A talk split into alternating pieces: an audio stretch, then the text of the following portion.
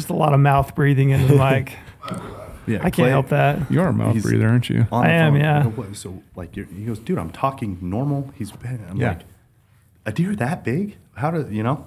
You guys are already talking big deer. So the No. next, We would never. so the big property above that Yeah, yeah, would be awesome to get. awesome. Yeah. Yeah, it'd be awesome. You guys, we good? Ready to talk property and big deer, Oh yeah. big elk? I mean, that's all Jay and I have been talking. about. it's gonna be easy for us. We, we do have a guest today. We have Jay Scott, Jay Scott Outdoors podcast, and then uh, I you you sent me a you had a blog for a long time. Yeah, you know, one of the things people don't know is before I started a podcast, I had a blog and it's still active today. And Do you still post to it? I don't post to that um, as much, but I pretty much use that pod, uh, the blog, kind of like my Instagram account now. Gotcha. So I posted almost daily um, on it, and it was kind of like now podcast. You know, everybody knows the word podcast, knows the term podcast. When I started my podcast, people were like, "What's a podcast?" Well, when I started my blog, people were like, What's a "Blog? blog?" That's Yeah, what's a weird. blog? Like, Yeah. what is a blog?" So I had to kind of educate people on that. Yeah, I went back through it. You sent it to me the other night. We were chit chatting, just texting back and forth, and I went back and kind of read. I, I remember reading a bunch of those. There's a ton of Mhm. stuff There's on there. Yeah, a lot of it. Yeah, back in the days when forums, everybody was in a forum, and you know, people had blogs or vlogs, I guess. But yeah. as, as a writer, I hate the term blog. You hate I just hate that word. It sounds, it sounds like you're a, I don't know, YouTuber doing vlogs, and then you talk about blogs. you Like it's hate an vlogs? It's a written piece of content. It's an article. Let's call it an, like a call it an article. article on a website. Article sexier than a blog. blog. Like, I it's- like- blog. It sounds like you're in your mom's basement. I like Tomato, that tomato. format though because you could have written, Yeah. and you're not limited to space. You're not you know, limited. like kind of like Instagram, you're kind of maxed Yeah. out. Yeah. So you could write quite a bit if you wanted, but you could also post video. You could also Mm-hmm. post photos. So um, I do agree with you on the term The- the blog. term is kind blog of just- sucky. Yeah. Uh, just I don't know what it is about it. Doesn't bother me. Yeah, I mean, it's you, you. We've just replaced it with captions now, right? Yeah, we on have. on Instagram. I feel like a blog is just a like a running. I think know, we should bring back the blog. It's like a running stream. It just is a winding stream. There's really not like a direction of where it's supposed to go or where it needs to go. Where a pointed piece of content is supposed what it that's It's what it's like, supposed to It's do. kind of like reminds me of like a random person just like Blog is doing just- an online diary. Yeah, I In a kind of like, like it sounds- that That's great. aspect. Whatever you kind of it. felt like that day, and it wasn't like totally planned, and it was a little more like just whatever was on your Yeah. mind. Um, that was one thing I really liked. Or transitioning from season to season, where you know you're just kind of putting what's at the front of your mind on the blog. yeah. Yeah, yours would go from turkeys to Coues. to Yeah, I mean to we were hopping all over the place to fishing and everything else. When when did you start that? Do you remember? It would probably be mm, like 05, 06, 07, somewhere in there, and ran pretty heavy till probably, I'm guessing 12 or 13. There were some in the 16s. I looked last night. Okay. Yeah. And um, then, you know, Instagram kind of came out. I think I started in 14 on Instagram. And about that time is probably when the blog kind of took the back seat because the beautiful thing about Instagram at the time and still is you can, everything's so instant. Yeah. So even with that blog in the written text, posting a video, posting pictures wasn't quite as easy as just boom, post up a picture or a video on Instagram. And so that's where I kind of just, you know, kicked the blog to the side. but it, it's amazing. People go, I mean, I've had people go, oh man, I've pulled up so much great stuff on your blog. And, um, you know, it's kind of rewarding to get people going back that far, but there is some really good tidbits on there. Yeah. When did you start with the podcast? The podcast story is is pretty cool. Um, January Coues deer season in 2015, the meat eater guys, Steve Rinella and and um, Janis, um, had hunted with us, and they've hunted with us, I think, since then. Um, I think this will be their 10th or 11th year this year. But um, when they got back in like early or late January after the hunt, they said, Jay, we have a pilot episode of our um, podcast. I said, like, what's a podcast? Right. I mean, this was what's a podcast? Well, it's kind of like a radio show. We want to send you our pilot episode and tell us what you think. Well, I listened to it. I'm like, this is pretty cool. I like this. And then Janis, Steve, they were like, you should do a podcast. I'm like, no, you know, this this is your idea. I don't. And they're like, Jay, no, this is like the podcast is going to be big. And I'm like, I don't even know what a podcast is. Long story short, I said, You think? And he said, Yeah, you should start a Western hunting and fishing podcast. I'm like, Well, I don't, you know, I don't want to be like stepping on your toes. You know, so naive at the time mm-hmm. of what a podcast was, where it's kind of your own individual Yeah. way to s- express yourself and whatnot. So I said, Hey, what kind of equipment do I need? So Janis sent me a list of equipment and I was up and running in two weeks. And the, the crazy story is like February of 2015 is when I started it. And Lorenzo actually contacted me, I think five or six episodes mm-hmm. in. And he said, Jay, he said, I love what you're doing with the podcast. He said, I'd love to be a part of it. Yeah. Lorenzo right here, gohunt.com, was Yeah. the first person to contact me and say, I want to sponsor the podcast. And my take when when I got Lorenzo's message was I'm thinking, sponsor my podcast? Like I don't You're even like know I'm five weeks in. I don't even I'm five episodes Oh. in and I don't even know what I'm doing and you know the rest is history. I'm 860 episodes and you know it's been super rewarding for me to do the podcast and had so many great interviews with great guests and I've learned so much. And um, you know it's it's it's an awesome way for people to be able to listen and learn. And my podcast I always think my podcast is boring. It's more educational driven more informational driven but it's amazing how many people really like stuff like that to you mm-hmm. know glean information out that they can use on hunts Absolutely. so for me, the, the great part, it's been rewarding to be able to see people listen to it and get value from it. yeah. yeah. I've always been a fan of new content types. Like I've these everyone around here knows I Porter says I consume more content than anybody ever should. I just I, I don't I like educational entertainment. You know that's kind of, that's I've always appreciated that. That's why I like Rogan's podcast so much and Huberman's and it's entertaining, but it's super informative and educational at the same time. So like like you're saying back in those days, it was kind of a new it was a new thing when I saw the first one come out with hunting, which was yours, I'm like, Yeah, oh, I- I don't remember get another it. one. Um, I get it. This is so clear to me that this is it. This is so clear to me, and so that's why I wanted to be a part of it. Yeah. and uh, like it jumped out at me immediately. Like, yeah, this is going to help people, no question. And and the crazy thing for me is I'm still a one man band. Um, you know, I don't have a production team. I, I do my own editing. I post up the videos. I you know, or the the, the content of the podcast. Um, you know, my audio isn't that great, but here's here's what I know. If you have good information and good education, my podcast is proof that you don't have to be that fancy to be to have it be successful. And I've mm-hmm. kind of stuck with that. Mm-hmm. Whereas, y- you know, I feel like you can overproduce.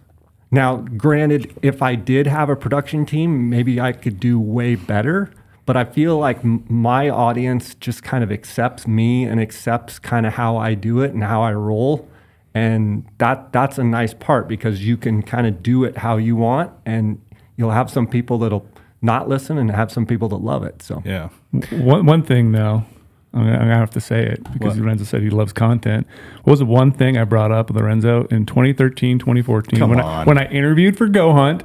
I said, "Hey, there's these things called podcasts. They're going to be big in hunting." 2013, 2014. I said, "If I come on a Go Hunt, Go Hunt needs to have a podcast." In 2013, 2014, I mentioned that. fake news.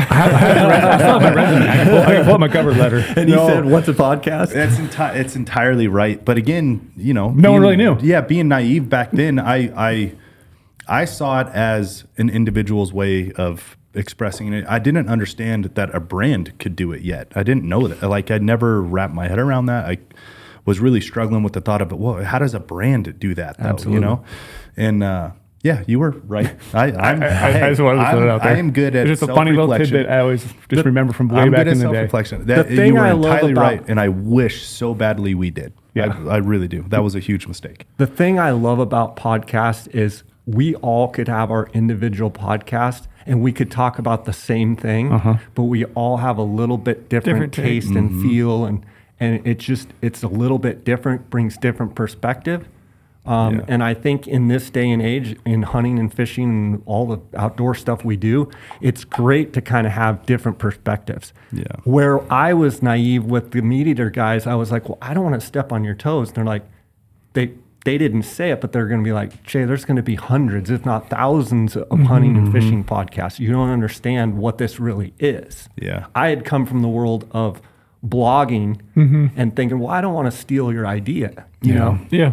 Um, but now with all of the hunting and fishing podcasts, it's fantastic because you can basically plug it in, learn about anything out there, Yeah. and you can get great entertainment too. Some some podcasts are all about entertainment, and they're not even about education and information. Yeah, usually the first 20 minutes of ours is mostly that. Just we get, we get it's some mostly flack the, for it. Yeah, it's mostly the three of us just sitting around shooting the bull. we Lorenzo haven't- dropping f bombs. Yes. but a lot of times it's like we don't really sit around and talk.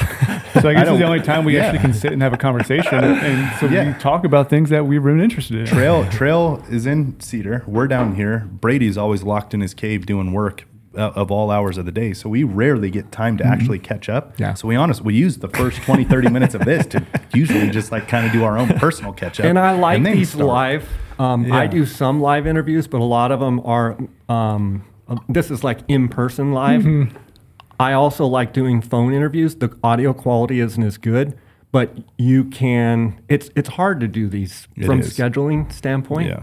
Um, but it's nice when you're able to really get you know look in each other's eyes and get Yeah. that personal connection. That's where when I've done in person interviews, I've done some really good ones. Yeah. Yeah. Just speaking of quick banter stuff, did you read the comments we got about your your truck horn? Yes. People I love them, and you should- and you should own it. I really do appreciate the, like people saying it because it, it does a little validation that I shouldn't. Did you hear feel this? so- Do you know so what he's talking about? Give him the cliff notes. Uh, Cliff Notes is I have a train horn on my truck. I drop Like my an kid actual off train horn. like, It's a, like- a real air compressed Yeah. Like an train air- horn. It sounds like a r- real train. and uh, I drop my kid off. My kid always climbs out the driver's side door. He wants to be cool. All about a boy trying to look Yeah. cool, so he wants to come out the same door as dad. he hit the switch that turns on my air horn, but it only fires when the truck's turned, like when the battery's on, because it runs off that air compressor. So I come bumbling out of school, I have to drop off line, and I go to fire my truck up and absolutely blow away a mother and a four year old. Right next and to I mean, like, off, huh? blow them away. And uh, yeah, one of those like pit in your stomach, embarrassing. Did you have to good. get out and be like, "I'm sorry"? No, I drove off as fast as I could. I told these guys because like not even, uh, not even to make the story better, just genuinely what happened. I drove off as fast as I could a direction I never go. Ended up getting lost in a neighborhood because I didn't know You it was a new way. Because usually I U-turn and have to go back across the school. There's no way I was doing that. So I just Have you I dropped? even- have you dropped him off since? That was the I dropped him off this morning. Yeah, no, no problem. My cheeks were red. I'm sure that, you know I looked not right. You got Christmas break coming up. Maybe people will forget about Yeah. it. So anyway, that was that was You have to change it trucks. Still, it still bothers me. Can't we camp Campos hit me on Slack and was like, "Dude, I couldn't stop laughing." I'm like, "I'm so embarrassed. I'm glad you're laughing. Like I'm still, I can't believe it. Yeah. Pit in the stomach. One of those, you know, one of those things. So you're you're 800 episodes deep. Is that what you said? 800 plus. 865, I think. Yeah, I think it. Um, I kind of stopped counting as far as um, at one point in time, I saw 70 million downloads um, over the course of its history. Wow. And you know, it's hard to say if those are downloads or impressions. Um, I, I haven't checked in a long time, but um, it's been it's been a real blessing to do. Um, and and I judge the success of the podcast based off of direct messages and emails that I get. I don't read reviews. I don't read any of that. I don't really care about that. What I care about is people emailing saying, I shot this buck because of you. You helped me. Your guest helped me. You asked great questions. I was able to learn how to do X, Y, or Z. For me, that's the reward of doing what I do is helping people be successful. Um, Bill Winke, who's a big in the whitetail world, is a good friend of mine. And back in 2010, he had mid, MidwestWhitetail.com. At the time, it was just a powerhouse. And we were fishing one day in Colorado, and he said, "You know, Jay," he said, um, "the entertainers will come and go, but the educators and the informers were, are here to stay."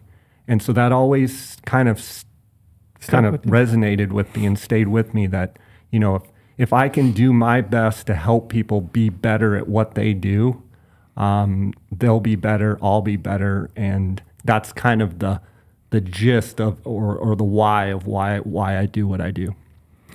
One thing, we're, we're 100 episodes. We'll be 100 episodes in here pretty quick, and I've got this. This is over. A, this is Yeah, over would 100. over Yeah, 100. We're over is 100. episode Sorry. 101. I'm trying to, I Come on, should Trail. know this. Come on, Trail. I, I kind of have a hand in it, but yeah, we'll be over 100. But it's interesting to go back. I was curious as to like, do you feel like you've gotten better at it over time? And if so, like how so? Because I, I go back to listen to some of our stuff and I don't, I think I've gotten a little bit better. It's, it's gotten easier, I would say. I think you get more comfortable. I think as you do it and as you talk about it, you get more comfortable. I don't know that I'm better, um, so to speak. I, I think I do a good job of diving into a deep topic and really trying to pick someone's brain about what they're thinking, how they're thinking, why they're going after the buck in that way or the ram in that way, or you know, strategy and tactics. Um, and I like kind of diving deep and and you know trying to really get in there and pick those nuggets out. Um, I don't know that I'm better, um, but I'm much more comfortable when I'm guests on people's podcasts, which happens like this. Yeah. Um, I'm I'm more comfortable just talking. Yeah. Yeah. Yeah, I think it's probably been. I've been on your podcast a few times. Yeah. But I remember the first time. I remember it very vividly. Actually, I remember I was sitting. I went upstairs. So we have like a loft above my garage, and I remember being asked to be on the podcast. And I thought this is a big deal. I'm on Jay Scott's podcast. You know, I Yeah. remember, and, and it was probably one of the first ones I'd ever done. You know, and I remember thinking, man, I wonder what what he would want to talk to me about. You know, and I think we were talking elk in Utah or something like that, which is I have a fair amount of experience with that. But I remember being nervous. And I remember I went upstairs in my loft. I remember sitting there in the corner. I had my, you know, my AirPods in, and I remember Yeah. sitting there and first getting on, and, and I remember like uncomfortably, you know, being kind of nervous. So Yeah. you're right; it has gotten easier, but I, I definitely, I relate to that for sure. I Yeah. think when we're talking about stuff that we love, it Yeah. becomes easier. Easier. I think initially you're kind of like, well, what are we going to, how's it going to go? How's Yeah. the flow going to be? And that kind of makes you uneasy. And I think that's human nature. Um, but the more that we can just discuss stuff that we love, it, it's pretty easy. Yeah. I think most of us too. I mean, a lot of us, at least I think anyway, I think a lot of us are cut from the same cloth. And the, when we feel the most comfortable, it's like being outdoors. That's why we like hunting. We like being disconnected from Yes. from this mm-hmm. type of thing, you know. And so talking isn't necessarily maybe a lot of our strong points. So I think just generally hunters and a lot of us are are kind of introverted. So it's it's a little bit of a stretch sometimes to Yeah. jump on a podcast. Or, The other the other thing I do too is I'll just call you up or call Brady up Mm-hmm. and try and talk not in a podcast sense, just more like talking to your buddy, like how's it going, how was the hunt? Mm-hmm. Try and kind of get that feel, so you get stories and you get kind of you don't have that uneasy like Yeah. what's he going to ask me next? It's just kind of chatting. One thing I always do because I have the drive from Cedar to Vegas when I come down. So usually, if I've got I've got what two and a half hours, I'll call somebody up, and I've got a few of them that are a bit long winded, and, and they like to chit chat. So I'll call them up and just get my mouth moving and get going, get the brain turning, Yeah. and that always helps me. Like when I actually sit down and do a podcast because it feels like my mouth is finally moving. I'm a little bit more with it in the morning. The but that's- words flow Yeah, the words flow a little Yeah. better. Yeah. Yeah, And could I have- think you could probably record some of that, and these guys could cut some pretty good content. probably you have to be like, "Hey, I'm recording you now." So, Yeah. but it's it's amazing how just when you're just free talking about stuff you Yeah. love, how um, how real it is. Yeah.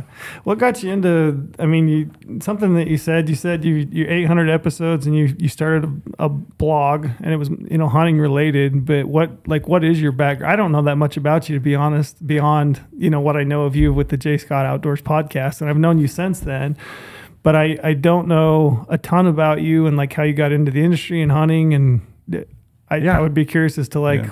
your background. Yeah, so I was the kid. My grandma got uh, Field and Stream and Outdoor Life magazine for me when I was a little kid, and I didn't have parents or people really that would take me hunting. My grandma introduced magazines, hunting and fishing magazines, back. uh, I'm guessing five, six, seven, eight years old, you, And- where'd you grow up? In Phoenix. Okay, in so Phoenix. I grew up in Phoenix and come from kind of ranching family on both sides and my grandma would get me these magazines and I remember when it would come and I would I would be the kid that would read Field and Stream magazine and I'd you know fold the corner of the magazine on an article that I liked or a picture that I liked and I was just fascinated by hunting and fishing. Well, as a few years went by, like for my birthday, I'd say, Can you take me to the local urban lake? And I want to learn how to fish. And, You know, did a lot of that kind of stuff where I just dreamed I wanted to do that. And so I saw these big magazines and I just thought the guys in the magazines, I couldn't believe the opportunities that they were getting. And nobody else hunted in your family? Like you didn't? Yeah, they didn't, I mean ranching, so they weren't. Gotcha. You know, a lot of ranchers. Some of them mm-hmm. hunt, and then some are just like, "Oh, that's just a dumb deer. Look, where's oh, there's the mother cow to that calf." a time and, you know, that kind of stuff. Yeah. Um, but but as kind of things moved on, um, my dad let me do some hunting, and I had some friends that would take me hunting. I was the kid that was always on the shore at the lake when we'd go in the summer, and I would throw my little Zebco 33 out there with my bobber, not catch anything all day, see these little boats come in, full stringer of trout. I'm like, someday I'm going to get a How boat. I- I'm, I'm going to be on that boat.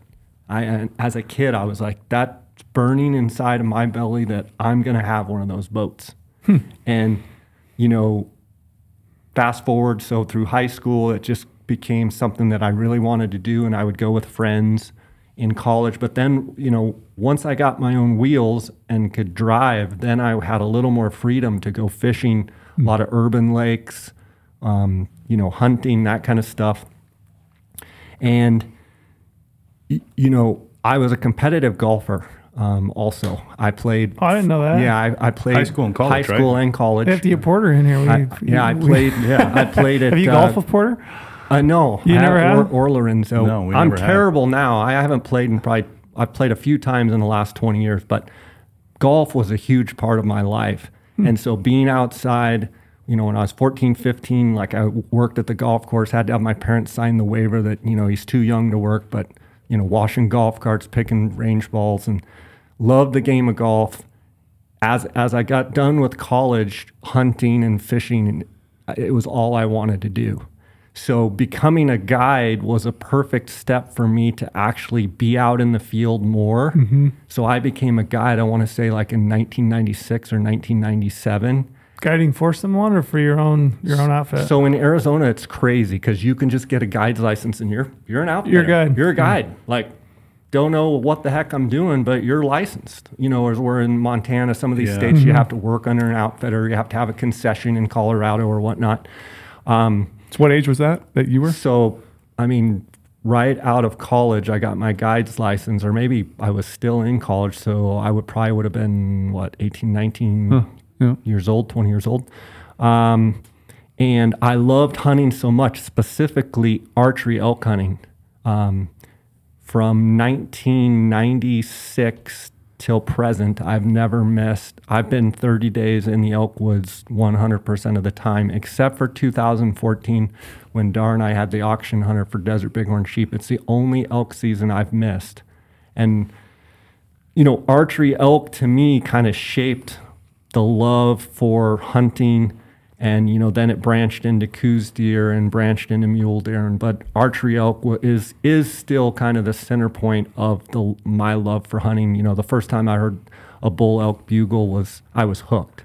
Um, and so I've been very fortunate. I was 20 years a, a public land guide in Arizona um, for, for public land bulls. And then in 2017, um, I, I stopped public land in Arizona and I got the opportunity to guide, kind of be the hunt manager at Ot Six Ranch for five years. So I was there for five seasons.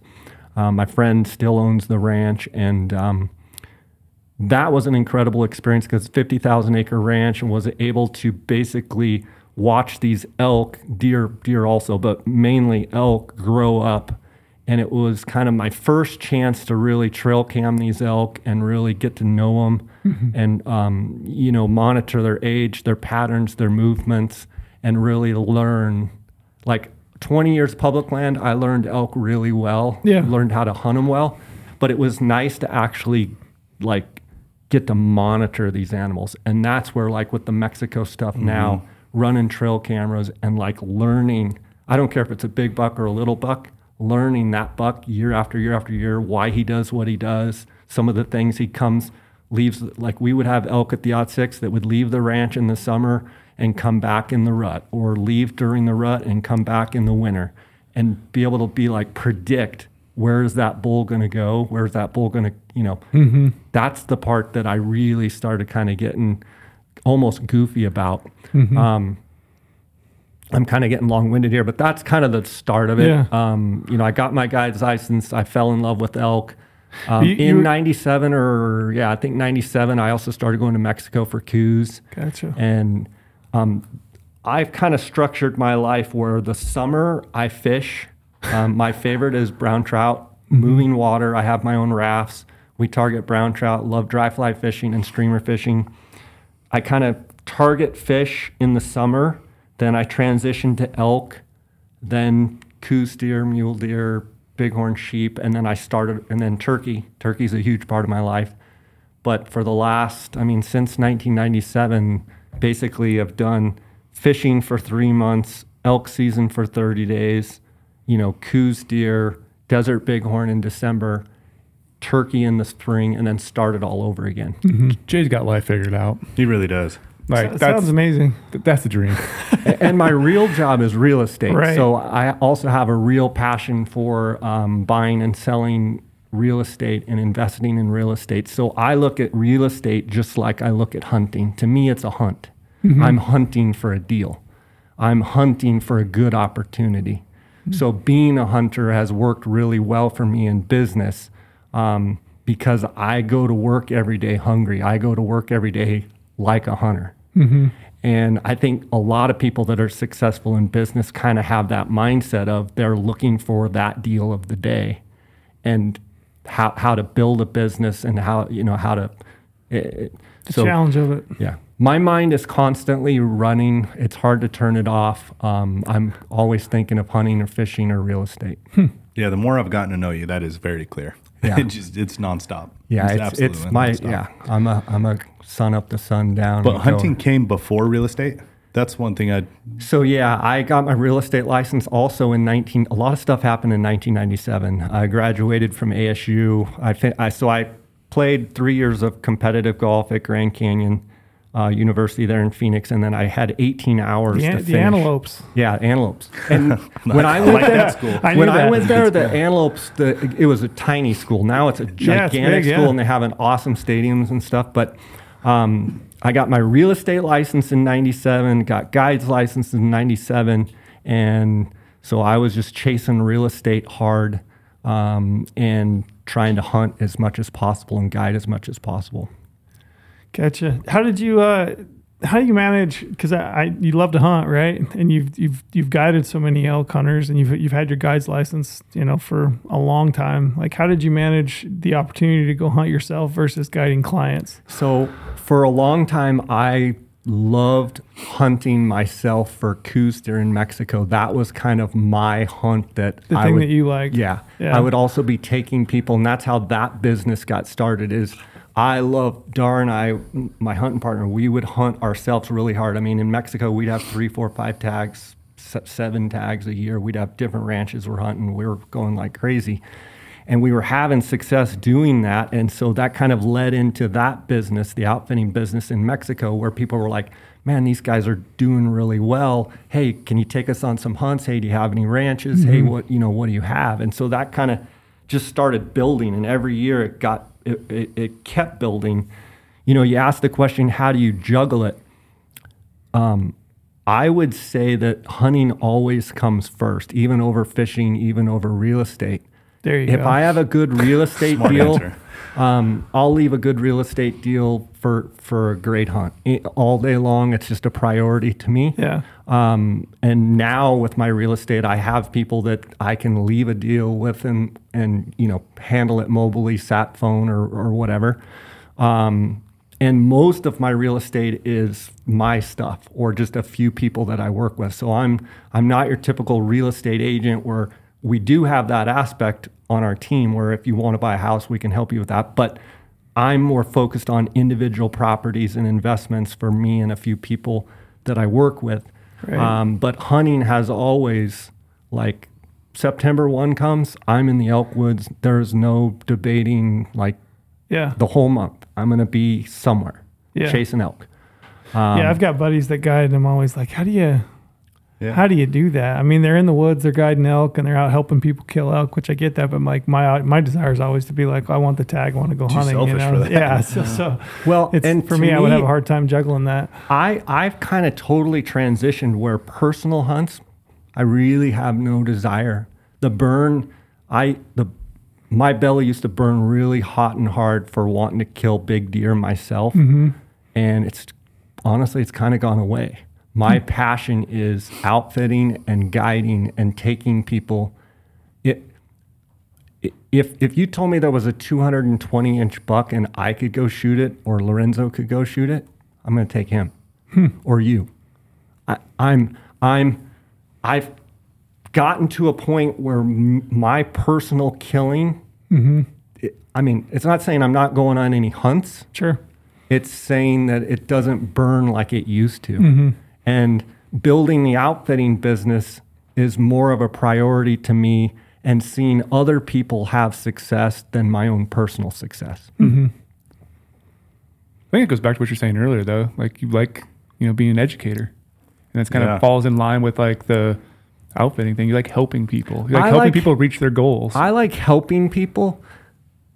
I don't really look at myself as an educator because I don't ever want to be the guy that thinks he knows it all. Yeah, but and I always tell my buddy, I'm, I'm like, if, if I ever get to where I'm like standing on a soapbox and I'm like up on my high horse, knock me off. Because that's, and people that know me, they know my intention is genuine of wanting to help people be successful, Yeah. truly. And eh, I only say that because I, I just really make it a point to not be that guy that's like, well, this is how I do it, and it's the only way to do it. Because I learn every day in all aspects of life that there's lots of ways to do it. There's Yeah. many ways to skin a cat. I wanted to get into that a little bit because you have you've killed some big bulls yourself. You've also guided a bunch of really big bulls. I mean, like top, you know, top top tier echelon, you know, animals. One of the things I was curious is about is how do you, how does somebody go about turning up that next tier of animal? Because I think this is something I think about a lot because it's like I can go out and I can spend my time. Um, it's hard to, to turn up that next tier animal. And I think there's probably some tips or tricks because there's definitely guys that I know that seem to be doing it and they have a knack for it. Um, I'm sure it's not a knack, you know, it's not like, it, you know, it's not, doesn't come out of the skies or anything. It's not divine intervention, I don't think. But how do, how, how do you, maybe, maybe, maybe that's my problem. I, I do want to say, I it would not be sincere if I didn't say that the days of what I used to do are not as easy as they used to be. So 20 years ago, when I was doing it, there was not near as many people doing it and as laser focused as I was and as we were my team. Mm-hmm. Okay. So I think that competition, just like in all sports and all activities, has gotten better every year. Mm-hmm. Okay. So could I do it still today? Maybe. Could I do it like I used to? Maybe not. Maybe I could. Who hmm. knows? So with that being said, I would answer the question laser focused. I I would go and try and find a 400 inch bull every single year. And I would not waste time on bulls that weren't 400 inches because I'm looking for a giant. And that's how I treat kind of everything in life, including my businesses, including real estate. Like I'm looking for the needle in the haystack. If you're not the needle in the haystack, I'm looking elsewhere. Mm-hmm. So laser focused and super intense, I think, is the answer to how do you be successful in finding big animals. There's nothing else. Like that's all I live for. That's what I wake up. That's that's what I do. That's what I. That's what pushes me. Now, from a skill set standpoint, time, mm-hmm. time in the field, going, going, going. There's a lot of people that are way better at hunting than I am. Okay. There's a lot of people that are more successful. There's a lot of people that are more intense and more laser focused. So I'm, but I have had some success. If I look back and say, how have you been successful? I would say it's just that burning desire to find great bucks, bulls, rams, whatever it may be, and spend a lot of time. My real estate has given me the ability, finan- financing wise, or the financial aspect of it to be able to spend time that I do. Mm-hmm. If I if I didn't have real estate and didn't have income producing properties and some of the success that I had in in real estate, I wouldn't have been half as successful as I've been. If you look back on some of the bulls that you've you've killed or you've guided, are there commonalities between the type of vegetation, the type of tog- pot- topography? So much for getting the mouth moving. yeah, on the phone all day. yeah. I didn't didn't make my call today.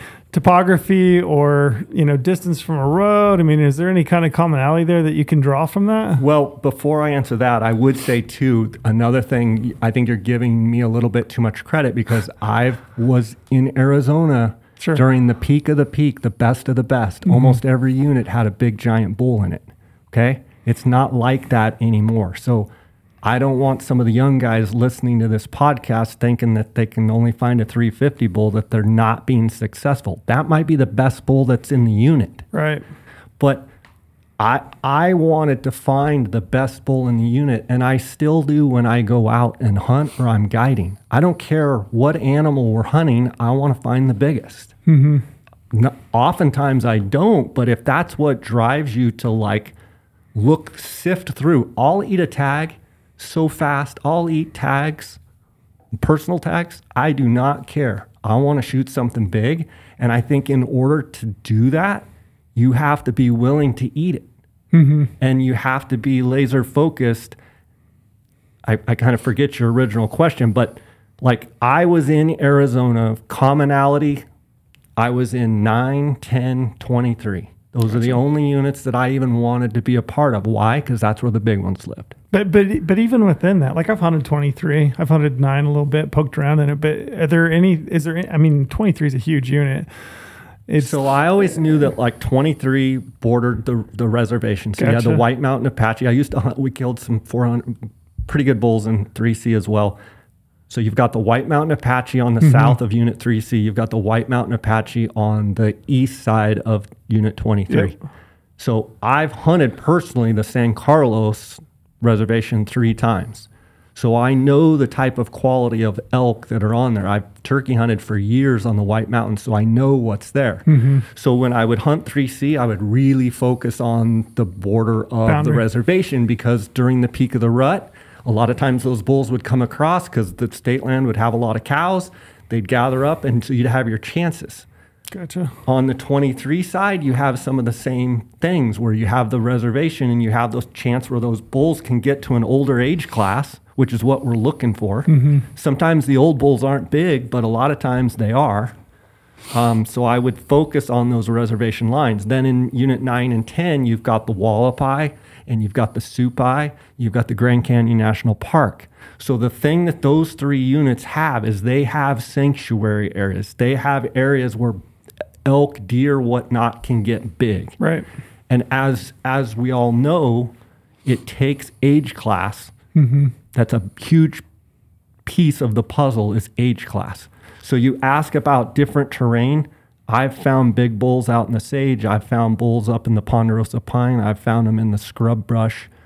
The one thing I will tell you is you have to just be constantly weeding through and looking at a bunch of elk. I think if I was giving advice to people, which I do on my podcast, sometimes people would say too much, um, is you have to be able to sift through animals and keep looking for what you're after. Because because it's, a numbers hard, game. It's, it's hard to do. It's It really is. hard to do when there's like eight bulls bugling in a meadow Yep. and it's fun and it's exciting. You want to sit here and video these 330, 340, 350 bulls, and there's there, those are great bulls. Yep. But if you're looking for a giant, you're wasting time. Yep. Yeah. That's what I always seen a lot of people do. Like when I'm hunting other states, I'm like, why are you looking over there? You're looking on private land at those animals that will never leave there. Like, oh, I just want to video it, show my buddies. I'm like, you're wasting precious hunting time right now by looking at No, animals you're not going to I'm to kill. guilty of that for I sure. get sucked into watching animals. I love it. I, I I love watching animals, especially when they're rutting. Like I get sucked into that all the time. I wouldn't even be able to tally up the amount of time wasted. And I don't want to come off too as a complete snob because I, I, I don't feel I No, I am, don't. but I feel like I'm laser focused on like that's one of the things I really like about hunting Coues deer in Mexico Mm-hmm. on private ranches are you have the ability to sift through bucks and you have ability to leave bucks and you have abilities to rent that ranch for the next year and let that buck grow and what does he turn into and and and to want to be able to see that deer a year later or 2 years later or 5 years later and have the ability to do that that creates a passion in me that just drives me insane like I can't Yeah. stop thinking about it Yeah, I don't think you're coming off anyway. I mean, I mm-hmm. think it's a I think it's a worthwhile conversation to have. I think we've I think generally as an industry we've we've kind of swung to the point where, you know, quote unquote trophy is a dirty word. You know, you, you can't really talk about a trophy animal per per se. When in reality I think it's your prerogative to hunt whatever animal you want to hunt. And if you're if you want to challenge yourself with, you know, hunting a mature tro- you know, trophy, I have to throw in quotations Yeah. now, right? Or I'm not I'm not days, okay yeah. to do it. But yeah, I throw it in quotations. But um, you know, if you want to do that, that's your prerogative. And I'm at that stage. I don't I don't really have a you know, some hunts are different, but you know, generally speaking, if I've got the time to scout and I've got the time to hunt, I want to kill the best animal I possibly can. And I, I like that for a lot of reasons. One of the reasons being the challenge in doing so is of finding that animal and then actually killing it because that's a whole other level of satisfaction for me in hunting. And you know, I like to do it the way that I do it, but I, I think it's totally okay to talk about it. I think there's a lot of people out. I mean, you know what's funny? Here's a funny, just a random a rant. I'll get into one, but um, Love it. Soapbox. Let's hear it. yeah, soapbox. I think it's very bizarre that if you like, if you go to your, your YouTube page, right, you can find literally thousands of whitetail hunts where the entire goal is to grow and kill a giant whitetail, and it's like completely okay and accepted. But like you get into Western big game hunting, if you you know you only want to target a 400 inch bull, if somebody was to say that, or a 220 inch muley, it's like oh, I don't know, that guy's a trophy You hunter. guys, what a Yeah. snob. But yeah, trophy what a hunter. snob. Yeah, but whitetail hunters. I mean, that's That's all they, that's they all live they for. do. You they're, know- they're into it. It, and and it's cool to see the passion of the guys, the Midwest Sure, guys. I think it's awesome. And, and sometimes we can't relate to it in a fact that maybe we're not whitetail hunters, and we, we're like, man, that guy's really into it. Yeah. But then you just come out west and you see Brady loves the mule deer, you love the Mm-hmm. mule, like you guys all love mule deer. Like it's just, it's the same game. It's just a different animal, and we have a little bit different circumstances. We have more public land than they do. They have more private. Um, you, you know, so it is what it is. What I try and tell people is like everybody has their passion. Like we should never be judging someone for their passion. If if they're jazzed up about it, like I love turkey hunting. Like as as jazzed up as I get right here, Yeah. we'll start talking about turkeys. And Lorenzo, We'll- we'll could get- care we'll- less about get- a dumb turkey. Like, like We'll get there at some like point, he'd, but right he'd- now- he'd Yeah. run over the flock with his truck and laugh probably and be like dumb turkeys. But my point is, I, I I like turkeys because I don't care about people say, well, do you score beards? Do you score turkey? I never in my life have I scored a turkey. Never, you know, I don't. Yeah, I've measured a few beards. I don't care about spurs. If it's gobbling and strutting, it's gonna get shot. Yeah. Now, Looking for the will, will I look for a big Coues deer and will I go home empty without a tag? Yeah, but it's just it's nice to have an animal like a turkey where you're like, man, if you come in here gobbling and strutting, you're in trouble. Yeah. Um, but you know, chasing those big older age class animals to me is what I'm passionate about. Yeah, and I think it's I think it's awesome, and I think most people would be lying to themselves if they didn't uh, go out on opening day and hope for the opportunity of an animal of that caliber. Yeah. So I think it should be okay that you talk about things like. That's why I was curious on asking you because I know that you've you've guided, you've killed some gigantic animals yourself. That's why it's interesting to me in exploring that from somebody that's done it is you know how do you find that caliber of animals that's why i was curious and asking i think it's completely okay that people talk about it I think you've got to be in those states. You got to be in those units where those animals live first and foremost. I Yep. think people that have shot a bunch of stuff and if they want to kill something bigger, they've got to go where they're at.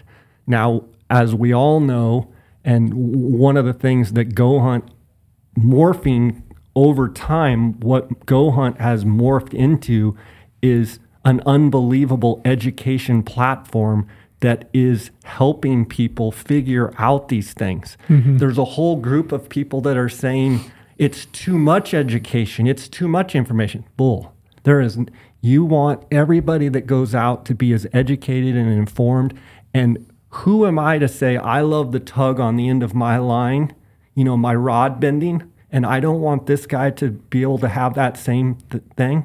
I've had my day in the sun, you know. Yep. All I want to do is help people get to see things that I've seen and ins- experience. And Go Hunt over time has morphed into this unbelievable platform. And I don't mean to turn this into a commercial, but it educating people on units, specific areas, specific elevation mm-hmm. bands. I mean, to even think when you started this that now you have a mapping system that you're searching elevation bands. That's pretty crazy. I mean, I remember when you started. Yeah. To to I know in your mind you had the vision, but to see like where you guys have come is pretty amazing. Yeah. Yeah. Whenever I look back on it, it is pretty wild. Like where it was and where it is now, it's it's wild. If think I about. would have had that information 25 years ago, I would have been even more dangerous. Right. Holy smokes. yeah, Yeah. Like what you're saying though, right there does make sense. Like my, I'll throw my brother on our bus because he's my, he's my brother. Like uh, we always go on our, our family You deer should hunt. probably throw his name in Yeah, there. If you're two going to fully brothers, so throw which him brother under is the bus. Yeah, There we Bryce. go, you know? Bryce. But he, but like you're saying, like you have to hunt areas that have the potential for those animals you're trying to chase. He's always like, I'm not going to shoot a deer in our family deer hunt unless it's 190. I'm like, they're, they don't don't grow 190 bucks where we go. Right. We go there because we see a lot of deer and it's fun. And it's a family adventure. If we want those 190 like he's chasing, yeah, that's why I build points for you in other states. Right. And you've had an exp- hunt like that, and you didn't take out the buck that you wanted to, but you saw a deer like that. Because like you have to know the area, what the potential is, and that's what's great about you know go hunt again because like we do show that stuff. You can kind of always obviously there's going to be outliers, but knowing what the potential of the unit is, like Bryce, you're never going to shoot a 190 buck where we go. You just won't. Too many people, like the terrain is set up where people can shoot some deer, but just knowing what you have for it. yeah. I think there's a lot of good information, just like in the in the if you're recall into the little recesses of the details, the things that you just said. You know, hunting hunting areas, picking apart a landscape for areas that hold refuge, that an animal can get into, can get some a- sanctuary. Yeah, mm. they can get some age to them, because I, I do think I mean genetics is a huge part, feeds a huge part, but a lot of it's age, Sure. Age class, and You kind of need all three. you, you got to have all And- three. and if one's missing, yep. you might get one or two good animals, but if, you know you need all three. Yeah, Yeah. you need all three. So you got to look for those types of areas, which I think is a great tip. The other one that you brought up is time. And then also just the ability to set a benchmark for yourself, set a goal, and move on. If you don't find what you're looking for, keep going, keep looking, keep looking. And I think I'm, I'm guilty of this. I, I will go out, I will have in my mind, I want to try to find, you know, the best buck I can possibly find. I'll scout, you know, whatever days that I've got to scout. Maybe I haven't found the buck that like really meets my expectations, but I fall in love with the idea of the the best animal that I found, even if he's maybe only 170, 180 inches, you know, which I'm happy with. But in the back of my mind, I'm always thinking, yeah, I'm, I'm kind of giving up on every the possibilities of anything else Yeah. because I'm now focused in on this one thing. So I think like you, you do have to be very, um, you know, realistic and set goals and stick to them and have the drive to do so and be willing to eat a tag, like you said. Well, and two, let's let's be real. Of like back when I was not married, back when I didn't have responsibilities with all the different businesses that I have, I could literally light my hair on fire for 30 days, 60 days, and no one would hear from me. And what's Jay doing? Oh, he's looking for a big bowl. Mm-hmm.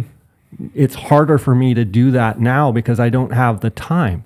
So for me to come off and say, "Oh, you just need time," well, people are probably listening like, "I only got a week, dude." Yeah. Well, great. Do the best you can with, With- that week, and that's fantastic. Um, not everybody can take off that amount of time, and just do the best you can do with what you have. That's important. And don't waste any. Laser focused with what you have. We all have different responsibilities. We all have different goals and objectives. Yeah. I mean, it basically just comes down to do what you can with what you have. Yeah. I was curious. You've got you've, you've you said archery elk was kind of the big. You know, you, you did that. That was your your ticket into hunting, and you love that. I was curious, and you've guided so many different hunters. Like, what are some of the most common mistakes you saw with archery elk hunting? I, I think archery elk hunting specifically, and specifically talking about Arizona because they bugle so well in the calling interaction and and and that part of it, it's real easy for people to really get into. And I love calling elk. I love calling elk, but the reality is, if you're killing, trying to kill a big bull, probably the, some of the best thing you can do is not call. Basically, try and ease in with your binos, see if it's a big bull that you want. If it's not, turn around, go chase other bulls. Where I love to call to those bulls and have them come in and be like, oh, we passed a 330 bull at 15 yards. If you're talking about mistakes, if you're trying to kill a big one, mm-hmm. not calling and messing with those bulls because you're just wasting an hour, hmm. right? Um, mistakes, people moving.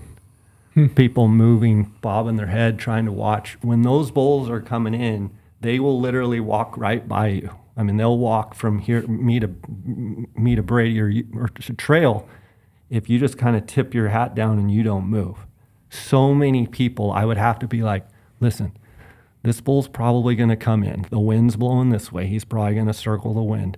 You got to be ready where he's going to come in from, mm-hmm. and you got to be still. You can stand. And the other thing is, they tuck behind a tree. Mm-hmm.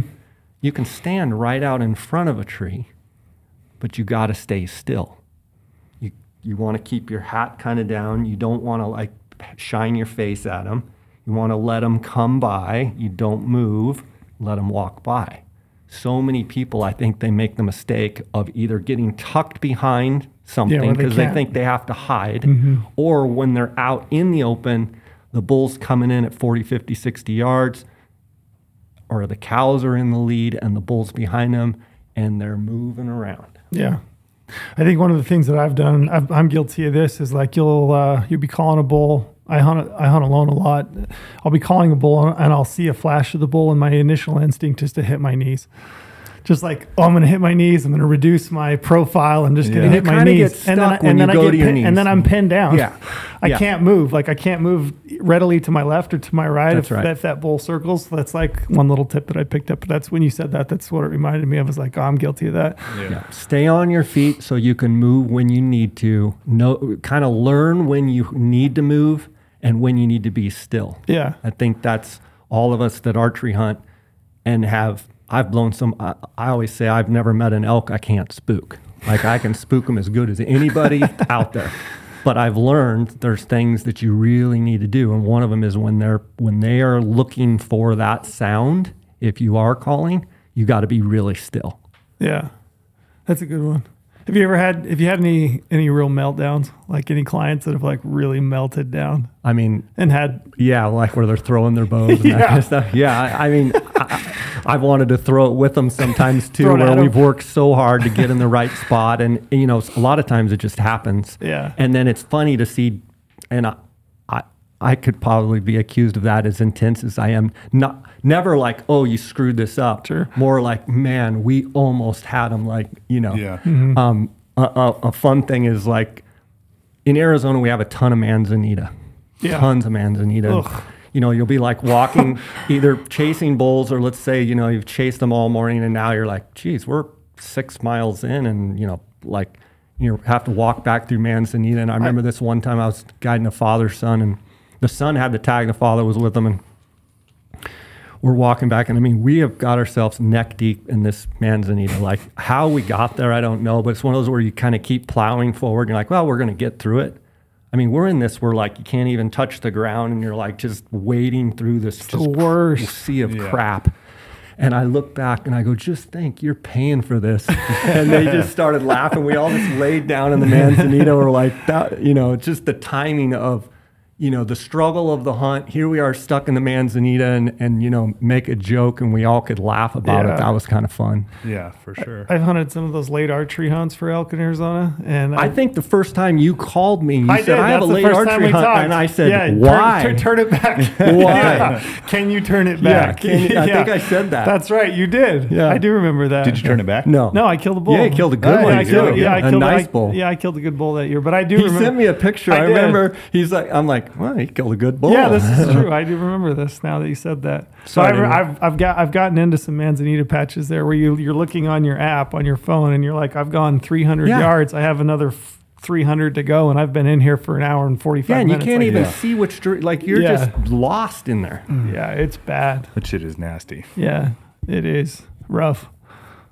You look like Brady's always. Brady always. This is. I'm just going to preface this. Brady always accuses me of like dominating the conversation, and then he does. doesn't get a chance to get his questions. in. So he goes from one to another, and I'm like, uh, about ready to say yeah, something. he's ready to just, say like, something. So I'm, in. al- I'm, Time al- out. I'm always trying to give him side eye so I can just pick him up. He looked like he was going My to say man, something, so I'll let you go. Good old T rail. I just wanted to ask real quick because like I know the trend of like solids and clothing is like becoming bigger and bigger, and you elk hunt all the time.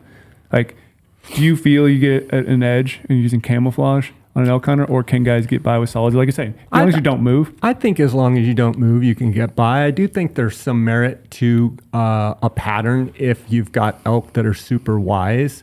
Um, you know, if you're using a solid uh, camo that that is shiny, you know that that might throw me off. Um, but the reality is, you know, wearing a, a drab, you know, olive kind of, you know, off brown. Uh, you know, I think more than anything with elk specifically, Yeah, elk it's more of a movement thing. You know, you, you, you go to other animals, I think you can get picked off pretty quick. Um, elk is a huge movement thing. I do think there is some merit to breaking your outline and whatnot. Um, and I do think the more kind of, I guess, drab is the word I would use, where, you know, the kind of the olives, that's, if I was going to go with that, that's probably what I would do. I've I, I, some more so with sight and camo, some other species than elk, but movement is the key to everything. Yeah. it's the key to everything. Even waterfowl hunting, like don't move, Yeah, don't look up, don't Yeah. you know, trying to chicken head your your eyesight around, trying to find these birds coming. It's literally every animal. Movement is the key. And turkeys, you know, I love turkey hunting so much. We we you know hunt those Gould's turkeys down in Mexico, and you know they're not the sharpest tool in the shed, but they're still a turkey, and they pick up movement like it's nobody's business. Yeah. Like they can see movement incredible. Like more than mule deer. I think having the eyes on the side of their head, it's like they're just Right. constantly. Now, are they as acute as mule deer? Like, oh, that thing's going to kill me? No. Gotcha. Especially not our Goulds. Um, do they see it? I would argue that maybe the turkey does see it, whereas the mule deer sees it, and the mule deer's Gone. like, no. that ain't- Yeah. To me, a big, mature mule deer and even a doe in certain circumstances, they're pretty hard to trick. Like they're they're wound tight. Like their program is tight. Is that the hardest animal to kill? You think, or coo- Coues deer? I was I was curious. You've hunted a bunch in the west. I, I don't think Coues deer are that tough to kill compared to like a big old muley. I honestly think muleys like have like a sixth sense. Like mm-hmm. I, I think they have something about them that makes them so wary. Now Coues are very they pick up on a lot of things. But I would argue killing a big mule deer maybe it's where they live, maybe it's how long they've been hunted. Mm-hmm. But I would much rather try and kill a big Coues than if, if you said, Jay, your life depended on it, do you want to you have to kill a big mule deer or you have to kill a big Coues? I think I'd go kill big Coues hmm. first. Hmm. That's interesting. Yeah. I don't I don't I think the mule deer is kind of king as far as you know being the acute animal of like all their senses are on, you know, On point all the time. Yeah, they're on This crack. my favorite part of the podcast. We're talking about Mueller being the king. Like, but his drive comes from archery open. hunting. Eyes Let's just king. let, let's be Yeah. clear about Yeah. that. I, I love bugling bulls. I love gobbling turkeys. Um, I love Coues deer, I think, because I like the terrain that they're in. Yeah. I love that, you know, they're in kind of varying terrain, but I love I love Coues. Um, but mule deer, so in the last handful of years, I've always loved mule deer. But I've really started getting a passion for the dark antlers of Sonora. And, you know, mm-hmm. Yeah. going down there with you last year, like those dark antlers, especially on those big ones, there's they're pretty special. And there's some, there's just the Sonoran Desert is just, it's special in general. Yeah. You know, you see a mule, big mule deer walking through pitaya cactus and those big saguaro cactuses. It's, It, shouldn't even be possible. Yeah, it like looks. you look at them. It and doesn't look right. That's right. It's like it, it looks so out of place. It's so captivating to see that because you know we always see them walking through the aspens with snow on the ground and Right. Mm-hmm. Mm-hmm. It's just if you see them walking through a pitaya cactus patch and the giant swirls in the background, it is wild. And, and their antlers make are so dark. Yeah. Um, mm-hmm. it's just a cool, you Yeah. know, cool animal. for Yeah. sure. I want to kind of know like where where'd you develop your passion for glassing? Like how that Yeah, morph and so- like your optics choices. yeah, and- I don't think I you can be born in Arizona without it, right? That is an like Arizona all- thing. All, all the It best is an I know thing are from for Arizona. sure. I, I think my love for Coues deer hunting and to, to try and be successful at, at a, you know, killing a Coues, finding Coues. I can remember when I got my first pair of Zeiss 10 by 40. Um, that was my first pair of good binoculars. Uh, I was working at a taxidermy shop in college, um, and a, a client that would come in um, actually had a pair of I forget what they were, but they were stolen out of my truck. And this guy was so gracious, still know him to this day. He's like, Jay, take my Zeiss 1040s. so I used them for like a couple months, and I just loved them. So that was the first pair that I ended up buying. Did you buy them from him or did you buy a brand new pair? No, I, I bought a used pair. Gotcha. Um, and then I, the I remember buying uh, the first pair of uh, Swarovski 10 by 42, um, I guess SLCs. Yep. And we had the tripod mount that had the little um, elastic strap or the Velcro, I guess, over it. And I remember Darr and I looking through these and we're like, whoa, we can we can actually start finding some stuff with these. And we started using tripods. Um, before with the ten the Zeiss tens, I was just on my knees and and then once I started going to the tripod, anybody that's gotten into glassing that like started out hand holding and then kind of morphed into using a tripod.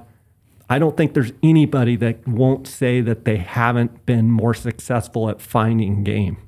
So for me, the more successful that I got in, let's take hunting out of it, just finding animals, the more like almost addiction I had to wanting to find glassing knobs and points and really focus my I'm I'm, a, I'm still to this day I'm I'm old school. Pull out the old I can still read a topo. You can give me coordinates. Any one of you, if you're ever stuck, you can text me coordinates. I will be there. And more than now, we can plug it into our Yeah, Go Hunt maps. yeah. But a lot of the young guys, they don't even know how to plot on a topo map. Yeah. I lived by that. Like, where can I find glassing points? Where can I go up this ridge? How can I base my hunt for the following day off of this map? Okay. Mm-hmm. Where can I get the optical advantage? And that became something that Darr and I, my hunting partner, we got so into trying to figure out where to be at daylight, where to be during the middle of the day. So that kind of that's kind of a long answer to how did I get to being addicted to glassing. But I think like anybody that's had some success, had some open country and terrain to do it, it becomes where you just you crave it. You just want more and more and Yeah. more, and it's awesome because you get to see all kinds of stuff. And as you get good at glassing too, like I'm not gonna at all say I'm as addicted to glassing like you and Cody is, you know, glassing guru, guru, and all this stuff. But like you really start to pay attention to how much more successful you are as you get better at glassing. It's like a direct one for one return. Yeah. You know what I mean? As you get mm-hmm. better and as you know what you're looking for and all this stuff, you start to look back and you go, okay, well, that Yeah. wouldn't have happened unless I knew what I was doing. You, you get to use the glass as the work, as the workload Absolutely. you know, because you can only do so much as a person. You can only you can only kill what you find. Is Yeah. what mm-hmm. Brady always says.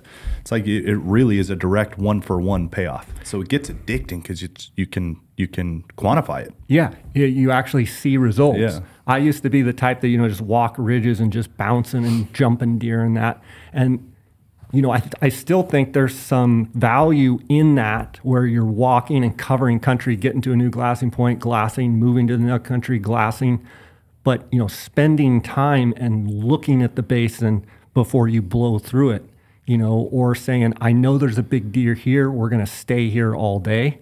Yeah. Um, but you know, I played competitive golf. you know, I know you. You, I, I think all everyone here, I think, has played competitive sports. From what I understand, we're all competitive. It's fun when you're glassing, either sitting next to your buddy or on an opposite ridge, or even if he's in a completely different place. And you, it's like comp- It's not competition. It's fun, but it's like, Yeah. hey, how many deer did you see? Well, as we started getting better at glassing, it was kind of fun to be like, we glassed up 37 deer this morning. Mm-hmm. That's pretty cool. We glassed up 72 deer. How many did you Yeah. glass up? It's never been like, well, I saw this or I saw that, but it's more been like pushing us. Yeah. Getting, trying to get better and better and better. I think And- everybody's had the experience where you climb up onto a knoll. And Twenty you got- bucks to the first twenty Yeah, dollars to Either the first that, or, spotted. either that, or you and your buddy are sitting there together, and you sit down and independently, without saying anything to the other person, both of you are trying to find Yeah, the person. I the got bird deer. deer. Absolutely. And, I got both, deer. Yeah, both of you. Yeah, I got deer. Yeah. yeah, and and if your buddy's got deer, you're like, shit. Yep. I mean, He like, got me today. Tell me who hasn't had the experience. You pull up, you know, the day before the hunt, and it's hey, twenty dollars is the first buck. Yeah, everybody Yep. does like, that. who hasn't had that? I know. experience. You know, I will say you mentioned the glassing guru, um, Cody Nelson. If you guys haven't had a chance to actually get out in the field and glass with him, he is absolutely phenomenal. he Um, he literally is the glassing guru. Yeah, I mean, I, I believe I coined that term for him because I was like, "You're the guru. Like Yes. you are the glassing guru," and he's phenomenal at it. And it, you know, we've had so much fun over the years. I don't know if you guys know, I was in his, I was in Cody's wedding Yeah.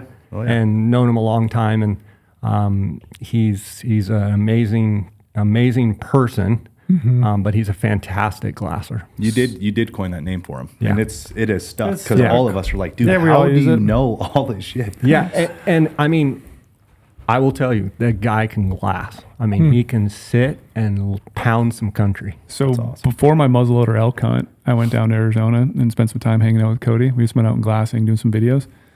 Like he used to talk about, when he's sitting on his optics, Oh, buddy. he's dialed. Oh, buddy. Like we were looking at crazy distances, and he's still picking up Coues. Yeah. Like middle of the day Coues. I'm not Oh, talking yeah. about early morning Coues are walking around. These are bedded Coues, Yeah. and they're tiny, and he's still be able to pick them out because he just knows what he's looking for. Yeah. He has the right optic for the right. He has you a know, real sharp situation. eye.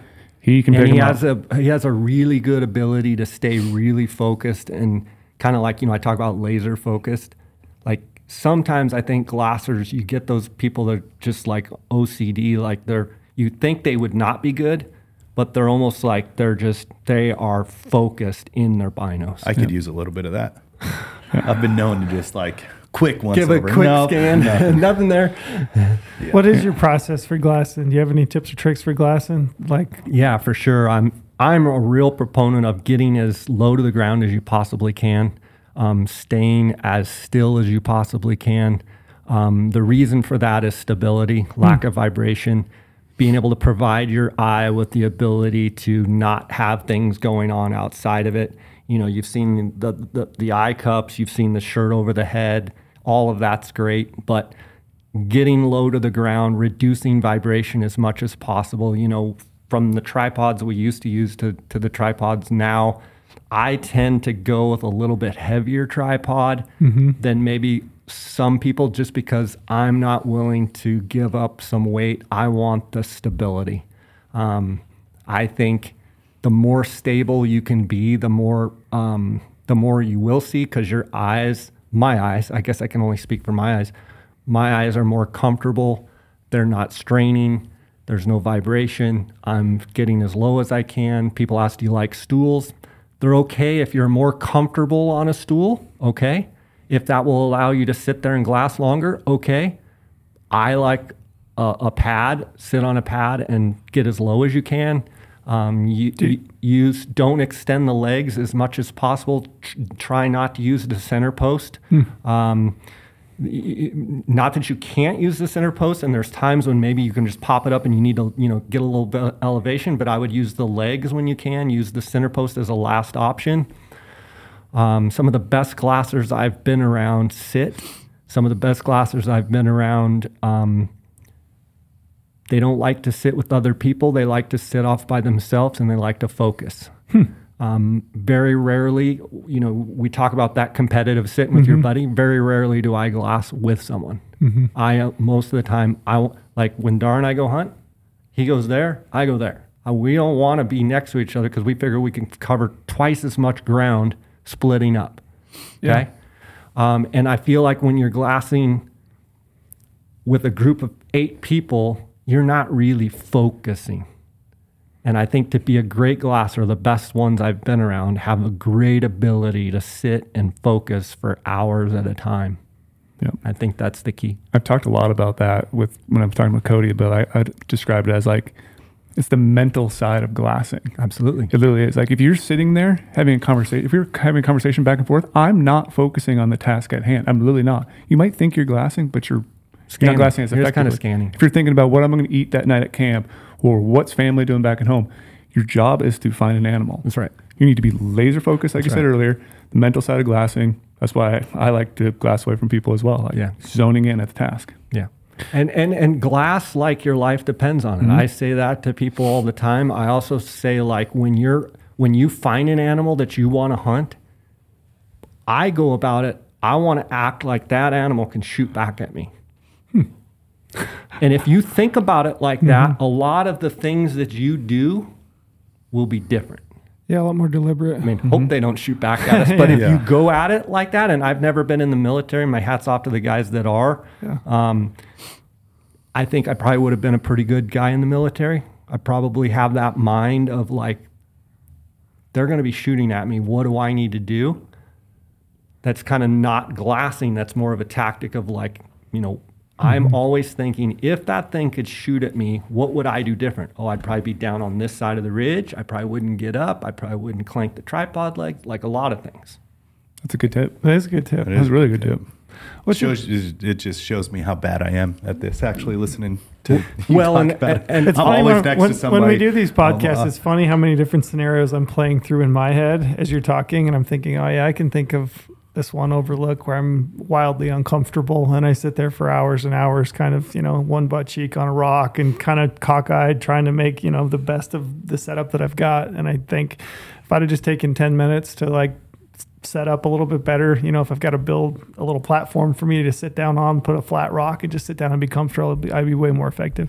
Well, you're ahead of me. I'm next to people. I'm He's talking. already one ridge over. I'm standing. I'm, you know. Yeah, I'm just I'm thi- so thinking of bad at that. scenarios. But everybody has their own style, wa- like a lot so of things. Um, one more thing I'll add on being successful. This comes from Coues deer hunting. Is I always say, don't. And archery hunters are going to scoff at this, but don't get within 300 yards of a deer you want to kill. If you find a deer that you want to kill, do not get inside of 300 yards of him. Stay outside. And on Coues deer specifically, if I can stay 400 yards from them, I can get away with a lot more hmm. than if I try and get to 150 yards. If you come Coues deer hunting with me, we have done something majorly wrong or something has gone awry if your shot is under 300 yards. Hmm. Now, our terrain allows us to be further away, right? Because you've got the canyons and such. But it's one tip for like the guys that are going out on my DIY Coues hunts in Mexico. Try and stay at least 300 yards away from that animal, and you will be more successful at actually harvesting them. I, I completely agree with that. And being an archery hunter Trail, you're the same way. We've talked about this.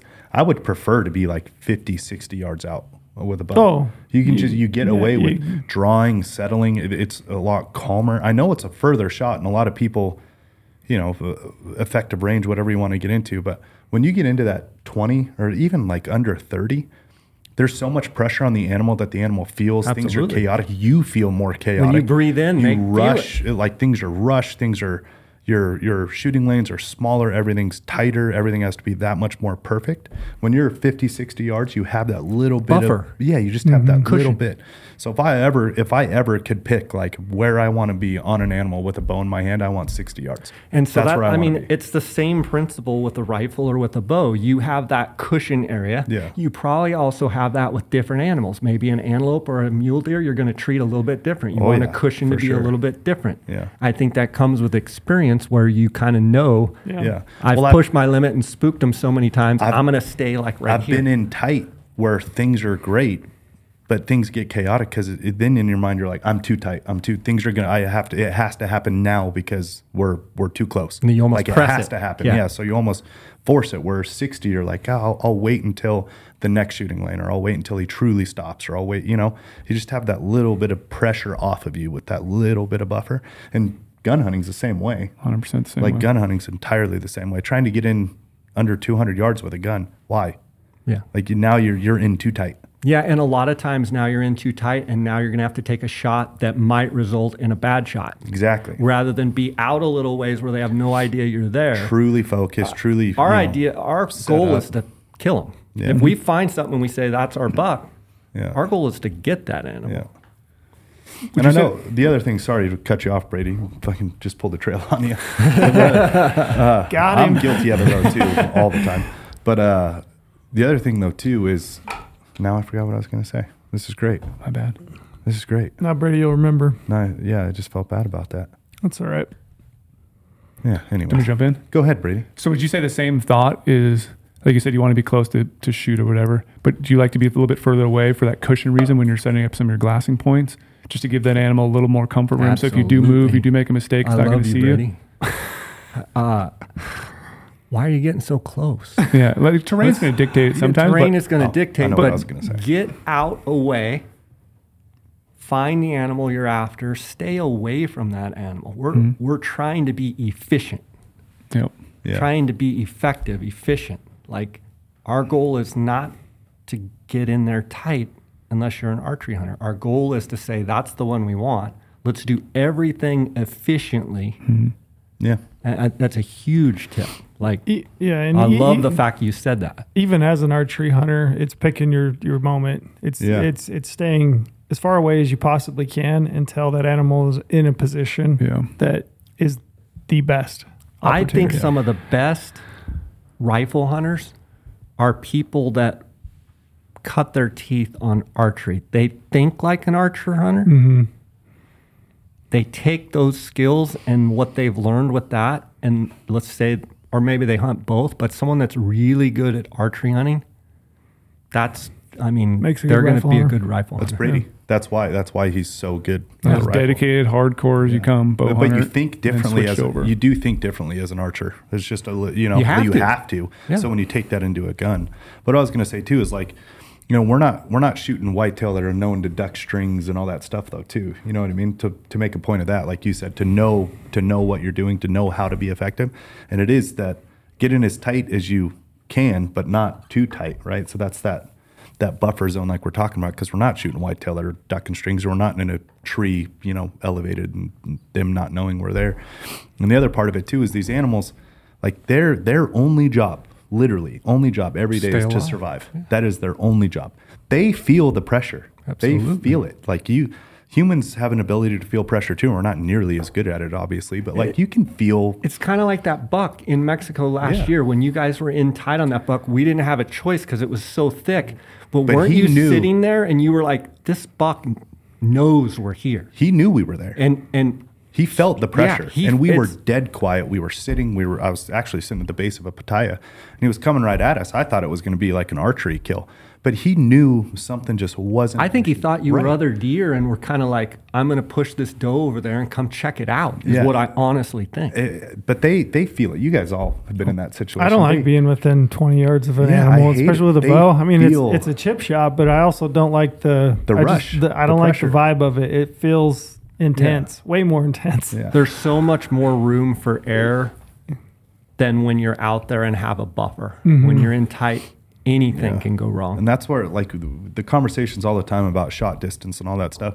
That's where it, it's it's almost like you're hurting yourself for no reason. When all these people that are like, "Well, why'd you shoot from 300 yards? That's so far."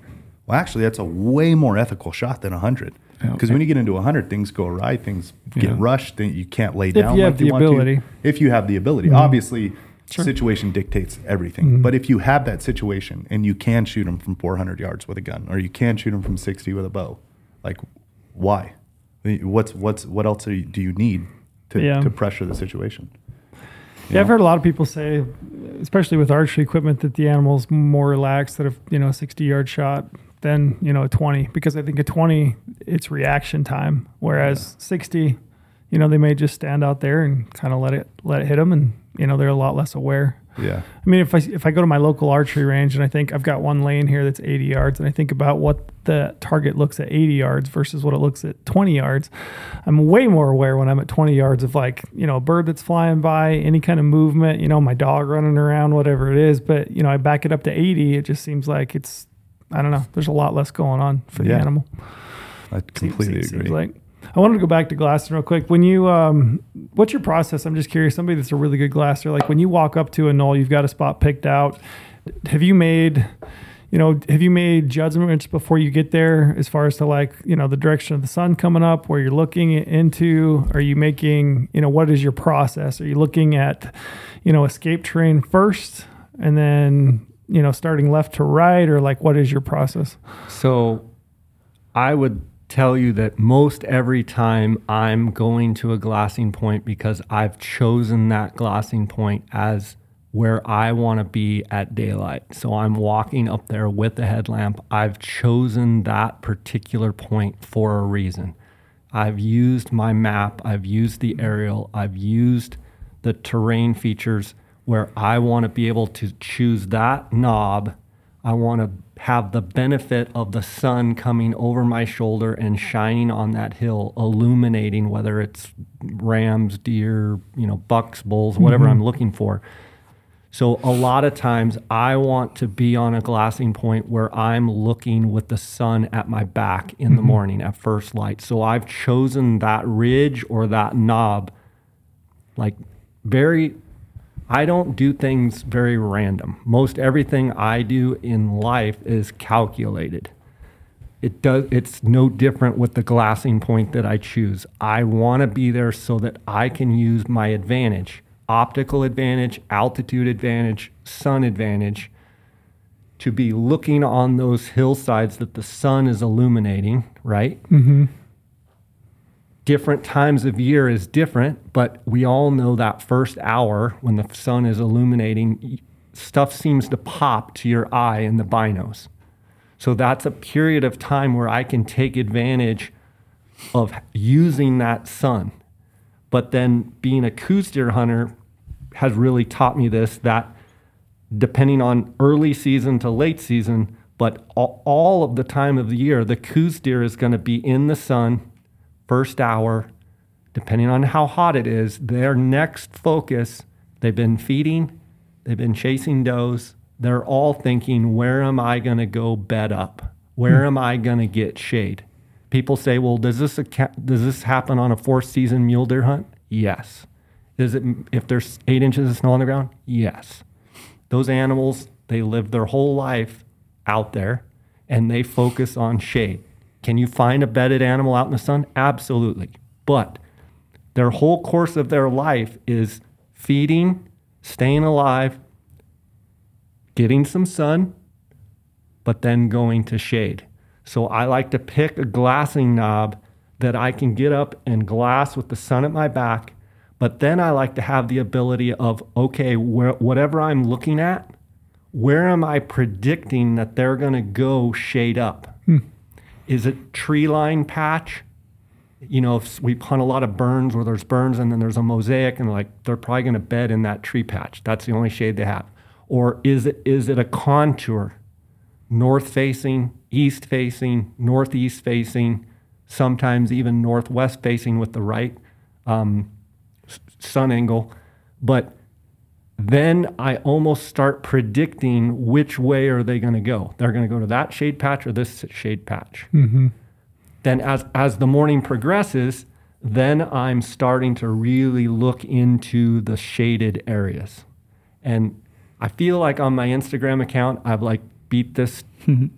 to pieces, but it seems like every day I get a new person saying, "Hey, how how would you do this?" I'm like, "Shade." I, I've watched your Instagram, and Yeah. I'm, I'm I'm asking the same question, but I think it's there's I think it's important to hear it long form, and it's it's been good to hear you talk about it because I mean even as I'm listening right now, it's resonating in a way that it may not just looking at it on Instagram reel. So all animals, in my opinion, ungulates. You know, you've you've got sheep that that we hunt mostly mm-hmm. sheep, elk, deer. They're going to want to go to shade. Yeah, They're going to want to go to thick shade for cover. They're going to want to go to thick shade for comfort. Okay. So it's almost a prediction of like, I'm going to use the sun here. I'm going to let it light up this hill. Then I'm going to start really picking apart the aspects of that hill. You could have a south facing slope that has shade or has a cut, and you can find those shady spots. So people misunderstand what I say when I say you'll find more Coues bucks on north, northeast, and east facing slopes than west and south. I believe that. That's not to say you don't look at a south facing slope. They'll be on a south facing slope, but they're still going to go find shade, period. So mm-hmm. no matter which, even on a west facing slope, they're going to find shade. Yeah. With Coues, it's taught me that most of the biggest mature Coues deer are on north slopes, northeast slopes, and east facing slopes. Why? You go out, go, a perfect thing to do is go out there in the middle of the summer or go out there in September, October when it's hot and say, if I was going to try and lay in the coolest spot, where would I lay? Mm-hmm. I've had to be out here all summer long. Where would I be? Well, they're going to be on the where the most shade is. So I tell people find the most predominant shade on the hill every day. Which part of the hill is the most shady? That's where I am going to look for animals bedded first. That's good. and, and not to get on a tangent on maps, but that's what I always harp on people can do too. Like when you're going in the field, you can mark data when you're out there. If you start marking those data points, like you're saying east facing, wherever they're going to be, you start dropping waypoints all the time. Start then going back and analyzing where you're seeing these animals. Or is it on a north facing, east facing, what elevation they're at during that time of year? You start to collect a big data set. Yeah, and you I- get what he asked for earlier. What is it about big bulls? Yeah. Yep. But you're talking about focusing on animals, Yep. and you're saying you're dropping waypoints. dropping waypoints exactly where I'm it's seeing them. data. Oh, look, that's where they're at. That's where they're at. And he's, it's, over time, yeah, you might have a sample size of one right away, but over time that sample size grows. You realize where you're seeing animals, where you're seeing does, where you're seeing bucks, where you're seeing bulls. Then you do the same thing where you're killing animals. Then you can start to develop a trend. Like when I'm hunting this state, I'm finding them at that aspect, at that elevation during this particular week. Yeah, other times of the year might be different, but you can start to analyze all this data and you collect it all. And all of a sudden you have a data set of maps of animals, Right. of kill spots. For instance, you might be in a high country basin, Colorado, and in the summer they're laying right out in the wide open in mm-hmm. the sun. Well, why are they doing that? Well, bugs. Mm-hmm. They just want to be where they can see. Okay, you have a four season tag. It, those bucks might have migrated, yes, mm-hmm. but you, we've been in lots of basins where they're in the same basin. Summer, four season. They mm-hmm. haven't moved yet. Maybe they're not laying out in the sun. Maybe they're over by the aspen patch or by that mosaic of trees because they need a little bit of cover. Yep. Are they in that cover because they're trying to get shade? Yeah, but they're also probably trying to hide. Mm-hmm. Right? So you start noticing that stuff. start developing little trends and you can extrapolate that. And what's that going to look like in a different unit? Can I use that same data because it has the same terrain features, same habitat, same vegetation as over here? And then it can benefit you when you're going out of state or even in your own state. It's a lot of cool things you can do. That's why I'm glad you brought all that stuff up. Yeah, shade is important. I mean, if you think about, if you guys seen, you've probably all seen like uh, it's this video of a, a lion, I think, or it might be a leopard or a cheetah stalking uh, impala in Africa, and you watch this thing like use the shade and the bank, and he's like working right along these little thin lines of shade. I mean, animals know that shade equals cover. Absolutely. You know, they, they they know that as well as we do, right? Because when we're stalking, you definitely don't want to put yourself out in the sun. You want to use the shade to your Yeah. advantage. You want to hug the corners and, and pick up all the shade that you can. So, animals no different. I mean, they I agree they find it for you know thermoregulation and being cool, especially in the summer when it's hot. But they also use a lot just for cover because they know that they they're going to blend in. Instinct, yeah. it's it's fun to me when I am able to talk with the hunters either through Instagram or through my mm-hmm. podcast or just people that come hunt with me and guys that have hunted a long time and I'm like I'm focusing on shade and they kind of look at me and they're like and we're talking accomplished hunters they're like you know I never really thought of it like that. Mm-hmm. I just sit down to glass and just whatever I see see. And I'm I'm like that's great. That's great.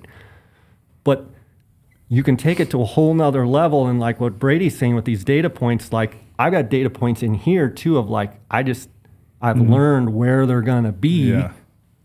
and i think all of us with all of our experiences we kind of put away but mm-hmm.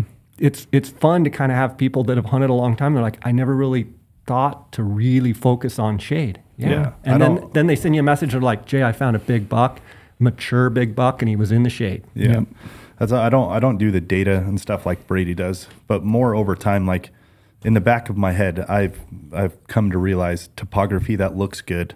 Which you know, which way are they going to be using the mountain to go to shade? So, I've, in the past, I've always thought that I don't necessarily have a way of glassing, but I do. It's what looks good to me topographically of how they would funnel into a piece of shade. So I do focus on shade, eh, and I focus on like the pieces that look like they would use very easily to just duck into a piece of shade. That's what I've always I've always done, which essentially is a data set in my You, head. you've developed a search image for yeah, what you're, yeah, what like you're I, yeah. for. I look at a hill and I'm like, oh, that looks like a But great that, little But that's also building into shade. confidence. You've you've picked those things up and probably had success seeing Oh, the yeah. animal you're looking for. So your brain registers that like that's confidence Yeah, saying looks good. "Uh, That looks good to me. Funnel yeah, now, right now there. you now you develop intuition. Exactly. But, but for those that maybe haven't, that haven't really thought about it, I, I get messages. I'm sure you do all the time. Uh, How do I find them? Well, Yeah. uh, we'll go out in glass. Well, what Yeah. does that mean? yeah, what, what is So that? What am I looking at? Well, and you asked too, like when you go up to a glassing point, I didn't really hit it. Like, am I focusing on if I'm getting to that glassing point, if I potentially spook something, where am I going to see them? Like escape routes, do I hit them with my chest binos and, you know, just kind of hit it real fast and then kind of sneak in? It's typically what I do. I'll get to a spot and I'll kind of just like, is there anything out in the open, anything easy, anything that should be right here? Okay, no.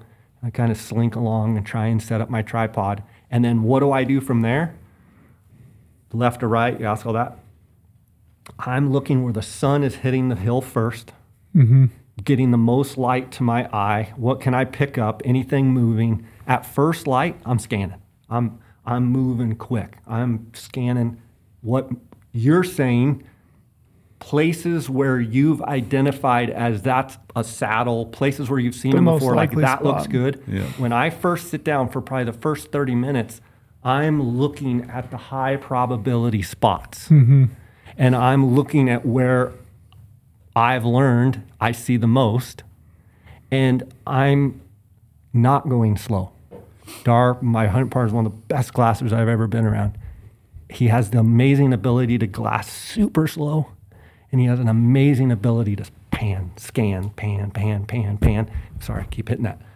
Scanning hard, you know, left, right, right, left, mm-hmm. up, down. Do I have a left, right? No. I'm just basically sweeping picture like a paintbrush. I'm just sweeping, scanning, looking at saddles, looking here. Just I'm kind of shotgunning. Yeah. Okay. Then I slow down and I start a slow pan. I typically kind of go probably left or right. If it would be a good one to kind of like track. Pay attention. But if mm-hmm. I had to bet, it would be left or right. I don't think it's consciously left or mm-hmm. right, but kind of, and then I'll just drop down and I'll pan. And I'm still doing fairly fast, but a lot slower than I was. Mm-hmm. Then, as I start seeing deer, and now they're not feeding as much, and maybe they're doing a little walking, and I can tell, hey, they're kind of looking for bedding. They're kind. Then I start really looking in the shade pockets, trying to focus on, you know, oh, that buck's been bedded there the whole time. Yeah. Like he already fed in the night in the open, went in the bed. The does walked right over to him. Yeah. So you mainly at this point, uh, again, train's going to dictate how far you are away, but are you going binos or are you going spotter? So I never glass with a spotter ever. Um, I shouldn't say ever. If there's like a basin way off and I'm like it's too far to see, I might pop my spotting scope and just kind of see. But from a, I'm always glassing with binos and identifying or classifying with a spotter. It's also why I love the twin Twins, yeah, spotters that's, that was the next thing. Twins um, are BTX. I have the BTX and the twins. And it, it's funny how, you know, you go from a 1042, you go to a 1242, 1556, you go to a twins or a BTX. And depending on your terrain, you get those tools that you want to look further. Okay. I think some people, and I am included in this, you get to wanting to look far right away instead of looking. Put so- your tens true. on the tripod and look with your tens for a while. Pop your 15s on. Now go to the big eyes. Is kind of how many times do I just pop the big eyes up? I'm looking three miles away, and Darr's like, well, "You you got deer? Yeah. Where are you looking?" I'm like, "Oh." I'm, he's like, "You're you're on a different ranch. Like you're you're." I'm, he's like, we got a good buck right here. You didn't even look for him. That's that's So- me. Yeah, Yeah, I mean, I- we, I think we're all guilty of uh, I think kind of progressing to look further.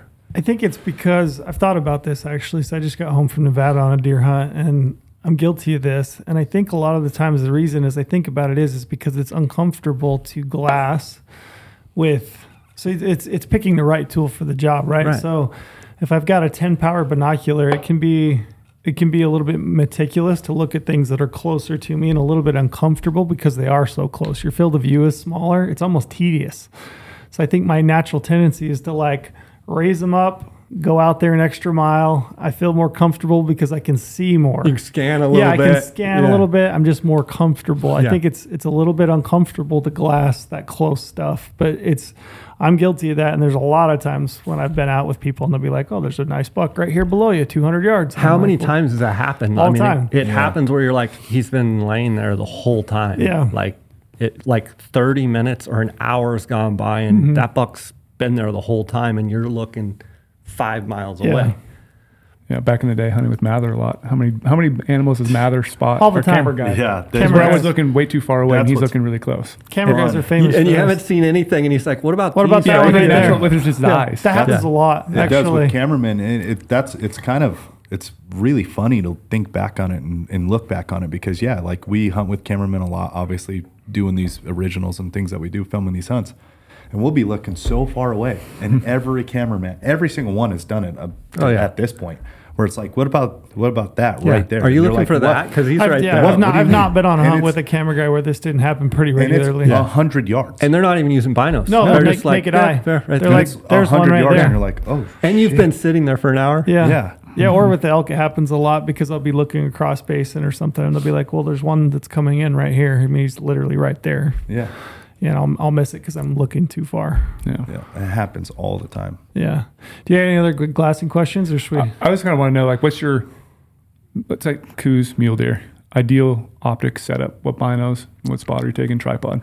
Coues mule deer combo Can or say this may be Coues and mule deer. Yeah, Coues hunt. What would it be? And then let's say like maybe a Colorado or Okay, type so- hunt. I think the best binocular power ever is a 10 by 42. Just if I was just going to say bino for everything, okay? Mm-hmm. For Coues specifically, I'm going to go with the 15 power just because of the extra 5 power. I love the 12, like I run the 12 NL Swarovskis mostly. My hands always, and even golf, I had a little bit of shake, and I can still handhold the 12s, where the 1250 ELs before they made with the wide um, uh, field of view, I, I couldn't handhold, I can't handhold 15s. I'm going to say 15s for Coues. I'm going to say 12 for mule deer elk, 10 or 12s. I think the 12 is a great mixture. Now, if I'm hunting country that's tight, I'm going to have a 10 on my chest. What about spotters? What do you like? Spotters, I like to get as big of objective as I can, uh, um, but it comes with a trade off Sure. weight. Yeah. Um, the 65 millimeters, to me, I have them. I'm always just wanting a little bit more. When you get the 85 and 95, you know, the 80 pluses, that's where I think the spotters are real beneficial. Uh, you know, if you're obviously it's totally weight oriented, and if it's backpack oriented and you're really trying to cut weight and you're just trying to be like pop up a small spotter, that's one thing. Typically, I'm carrying a 95. When you I- say more, you're talking light, right? You want a, brighter, clearer image. Yeah, I want to be able to zoom in at high power Gotcha. and be able to identify what I'm looking at. The whole goal of a spotting scope for me is take it a next step further from what I see on the binos and is that buck a shooter or not? Does he have a dropper? Does he have an inline? Start being able to like score and field judge and look mm-hmm. at eye guards. There's a whole other train of thought of like, if you're looking at him in the 15s and he doesn't look like a giant, he's not big enough. Yep. But then there's a point when you start getting at, you know, one, we're talking mule deer, 190, 200, 205. Mm-hmm. Like, well, is he a 180 frame, but he's got trash, or how? What kind? Oh, he's got three kickers there. I couldn't tell.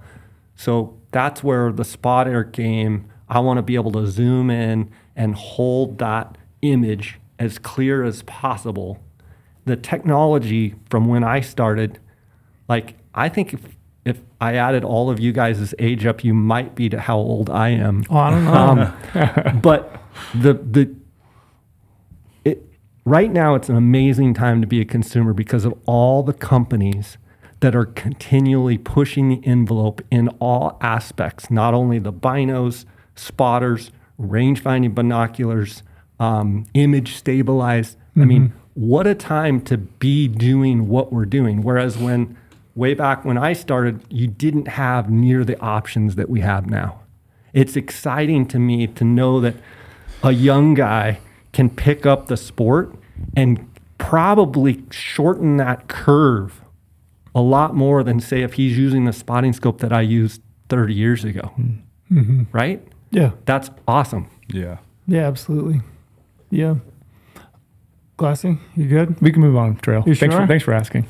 You all right? You all right? yeah. I'm good. Yeah. One thing I wanted to ask you because I think you, one thing that's coming through pretty clear to me in talking with you, and I've known you a little bit, but you're you seem to be a very analytical person. You you look at things very analytically. You're picking things apart. You seem to have a formula for the way that you do things. One of the things that you've done quite a bit on social media is you uh, you seem to have like a way of breaking down or estimating score of an animal on the hoof and I wanted to I wanted if you uh, if you'd be willing to like talk about you know some of those things that you're looking for, whether it's a bull elk, it's a mule deer, Coues deer, uh, and some of those formulas that you've kind of worked out, and how you use those to estimate score on the hoof. Sure. I think first and foremost, um, I will say I've gotten some criticism, and I think it's it's it's warranted uh, of of being someone that is too analytical and that is maybe placed too much emphasis on score. My answer to those people always is in everything I do, I want to be credible. Mm-hmm. The- And, and I don't know many people that don't, right? Mm-hmm. I probably take it to another level of like, I, I, the worst thing someone could say is Jay is not credible or Jay didn't do what he said he was going to do, or Jay didn't come through, or that would kill me. Like those, I if people say I'm a dirtbag or whatever they want to say, that's fine. But to say that I didn't, you know, follow through or I wasn't credible, so I think my my desire to want to be able to classify animals and judge animals comes from the fact of I want not only me, but I want people to be able to to look at animals and have conversations with their buddies and say it was a 180 class buck or it was a 4, mm-hmm. 400 inch bull or a 350 bull or a 300 inch bull not from a standpoint of like that elk is better than this five by six that will never be 400 inches. More from a standpoint of like, I believe we all as hunters owe other hunters and history of our sport. We owe it to those animals and those prior hunters that have harvested things to be able to accurately to talk about I saw a 210 inch deer. Well, if you killed one 40 years ago that's 210 inches and the deer's really that you're saying you saw is really 170, in my mind, you're almost doing a disservice to that historical mm-hmm. animal that was killed. That's kind of a long story to kind of preface. So I kind of really enjoyed over the years kind of diving in and trying to figure out what makes a certain animal score what he does. Yeah. And being an analytical mind, it was kind of easy for me to say, what is the largest percentage of score on a bull elk? What is the largest percentage of score on a mule deer? Like, what am I looking for? If mm-hmm. I'm trying to kill the biggest, most mature animal, whatever I'm looking for, you would think that we need to be able to say, how do we get there? How does how does that buck, you know, I was just in your office and there's all these giant bucks and antelope and, and all these things. What makes one different than the other? I value each animal, but I also want to say those antlers on their head or those horns on their head, what makes them different than others historically? Mm-hmm. Which is okay. It's a value. I mean, it's a. This goes back to oh. this. The I mean, I Yeah. could get up on my high horse again. I just it's it's a value. It's it's a it's a talking point. It's historically we've had a Boone and Crockett Club. We've got Pope and Young Club. It's been it's it's part of history It's of part hunting. of history, right? And and a lot of people sometimes they just take they see this guess the score stuff, they see that, and they just they don't get to hear my speech of like, I really value an animal that you shot, an animal that you shot, an animal that you shot. That might make Boone and Crockett. Every animal has a story, whether it's a two point or a giant, but those animals that are exceptional, we should value them because someday we may not be talking about hunting like we are now. I think So- in, anybody that says that they they don't value that animal is, They're lying are to lying themselves. to themselves. yes. Are they not? Right. I mean, isn't isn't that like innately in hunting? A- Any, I mean, you look at look at Bambi. Go to Bambi. What was Bambi's dad? He wasn't a.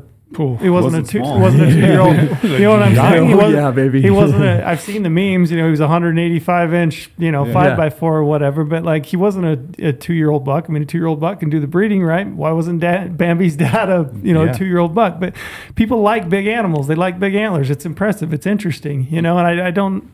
I, I, I really bugs me that I think we get so hung up on that somebody can't talk about score. It's not that you don't. I mean, I know that you don't talk about score just because it's like if it doesn't score this, it's not worth anything.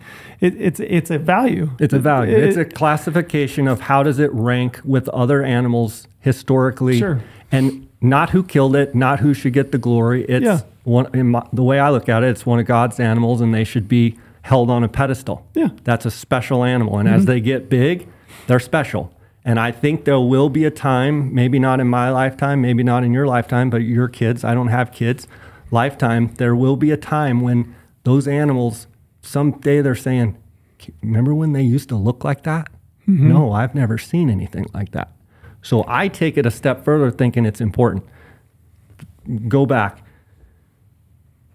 With that, I started trying to look at percentage of score with a bull elk, with a Coues, with a mule deer, with a sheep. What is it about that animal that makes it score what it does? Mm-hmm. You know, sheep 60% is mass. You know, you've got mule deer, you've got 44% is tine length. You've got elk in the 40% tine length, tine length, tine length. It tine length seemed on the deer and elk always came back to tine length. Mm-hmm. Forks and tine length, okay? What are forks? What are tine length? How long do they have to be? Can you say if a mule deer has 10 inch forks across the board, what's it going to score? You know, so mm-hmm. that's where I started to try and build, like, if you will, with the Coues, with the elk, with the sheep, with all of it, like classifications, categories. And then what I try and do is train my own eye, whether in the field or looking at a video, to say, how much does that score? How much does that score? How much does that score? From a guiding and outfitting standpoint, I want to be able to say that's a 100 inch Coues. It's a 110 inch Coues. That doesn't mean you're going to go over and score it. It's going to be 100 inches and 110 inches. I'm getting as close as I possibly can. We've all had the, the guys around hunting camp or whatever that say, Oh, I saw a 400 inch bull. And you're like, Really? How long were his tines? I couldn't tell you. Uh, How long were his main beams? Couldn't tell you. How wide? Couldn't tell you. Yeah. So What what what tips and tricks do you have for estimating, like on the hoof? It's like if you see a bull elk and you're looking at main beam length, how do you tell the difference between a bull that's got 60 inch beams and one that's got 45?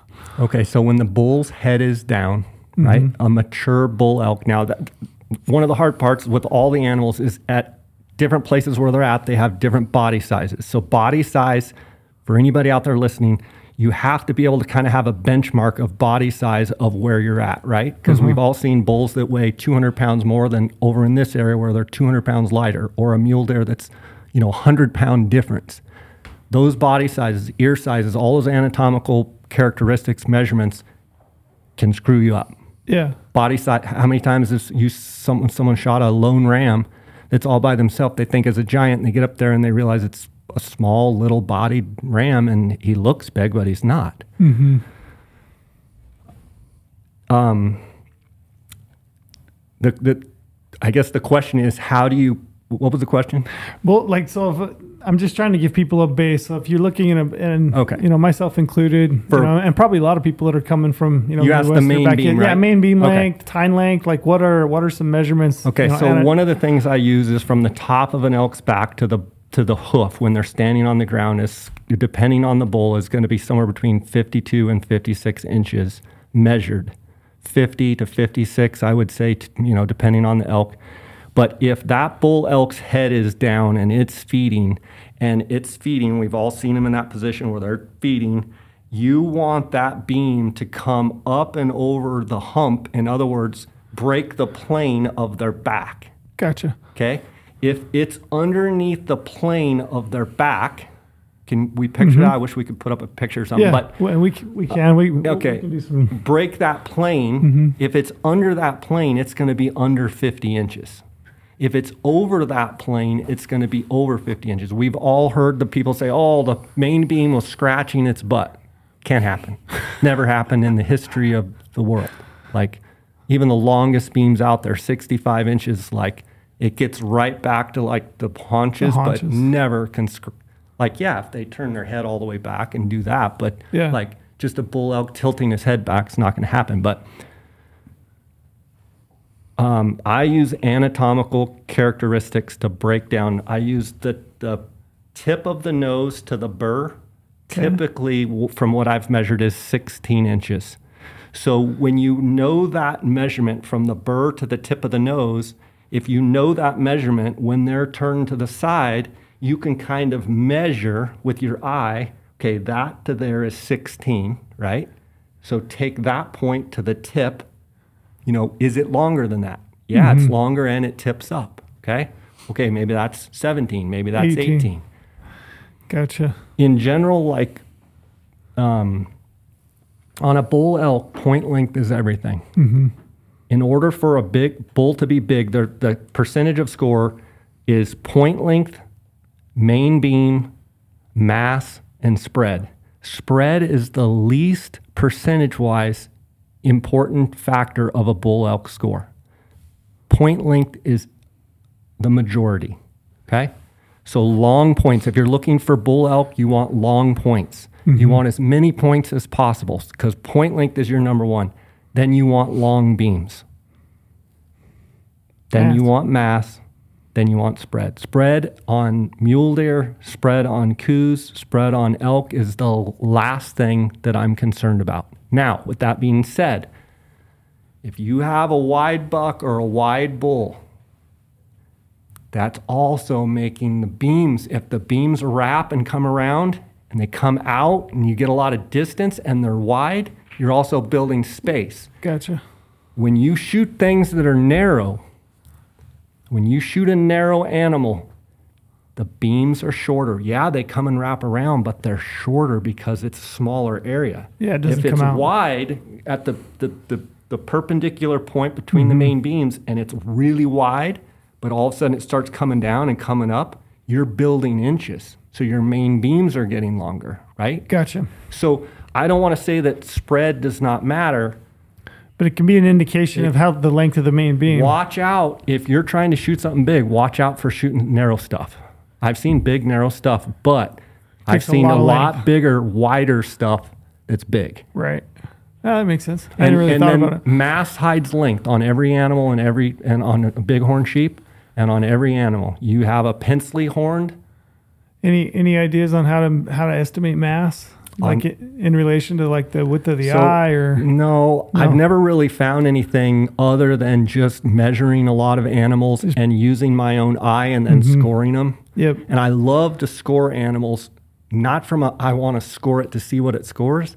I want to score it to see how, how much mass total does it have. Does it have over 30 or under 30? For elk, 30 is kind of that magic number. Yep. A lot of our bulls fall in that 25 to 28 range. You start getting 29, 30, 31, 32, you're starting to get heavy. When you get heavy, he- mass hides length. So you got to watch that. I've shot stuff that I didn't think was as big. It's super heavy. Mule deer, Coues, all the uh, rams. And you get up there and you're like, oh, it's super heavy. These points are way longer than I thought. Whereas if you have something that's pencily, Yep. They're they're that it's going to be weaker mass and and it's it's going to appear long, but it won't be as long. Interesting. So you don't know this, Jay. I've never told you this, but you know, I had that muzzleloader elk tag this year. We're talking about scoring. We're talking about your scoring videos. So right here, people won't be able to see it, but I can show them. These are all your these are all your videos. I have them screenshotted. I have it. every little tidbit of information I thought was valuable. I can sit here and keep scrolling. I have a folder.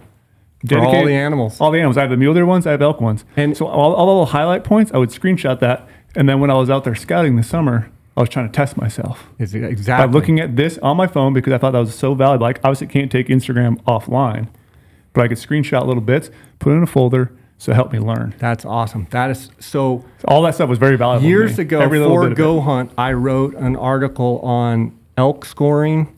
I wrote an article on scoring bighorn sheep. I wrote an article for Coues. I don't think I've done one for mule deer, but I felt like it was a real comprehensive article with great photos. And then that's kind of what I've tried to take to Instagram mm-hmm. to try and help people get better. And I have had so many people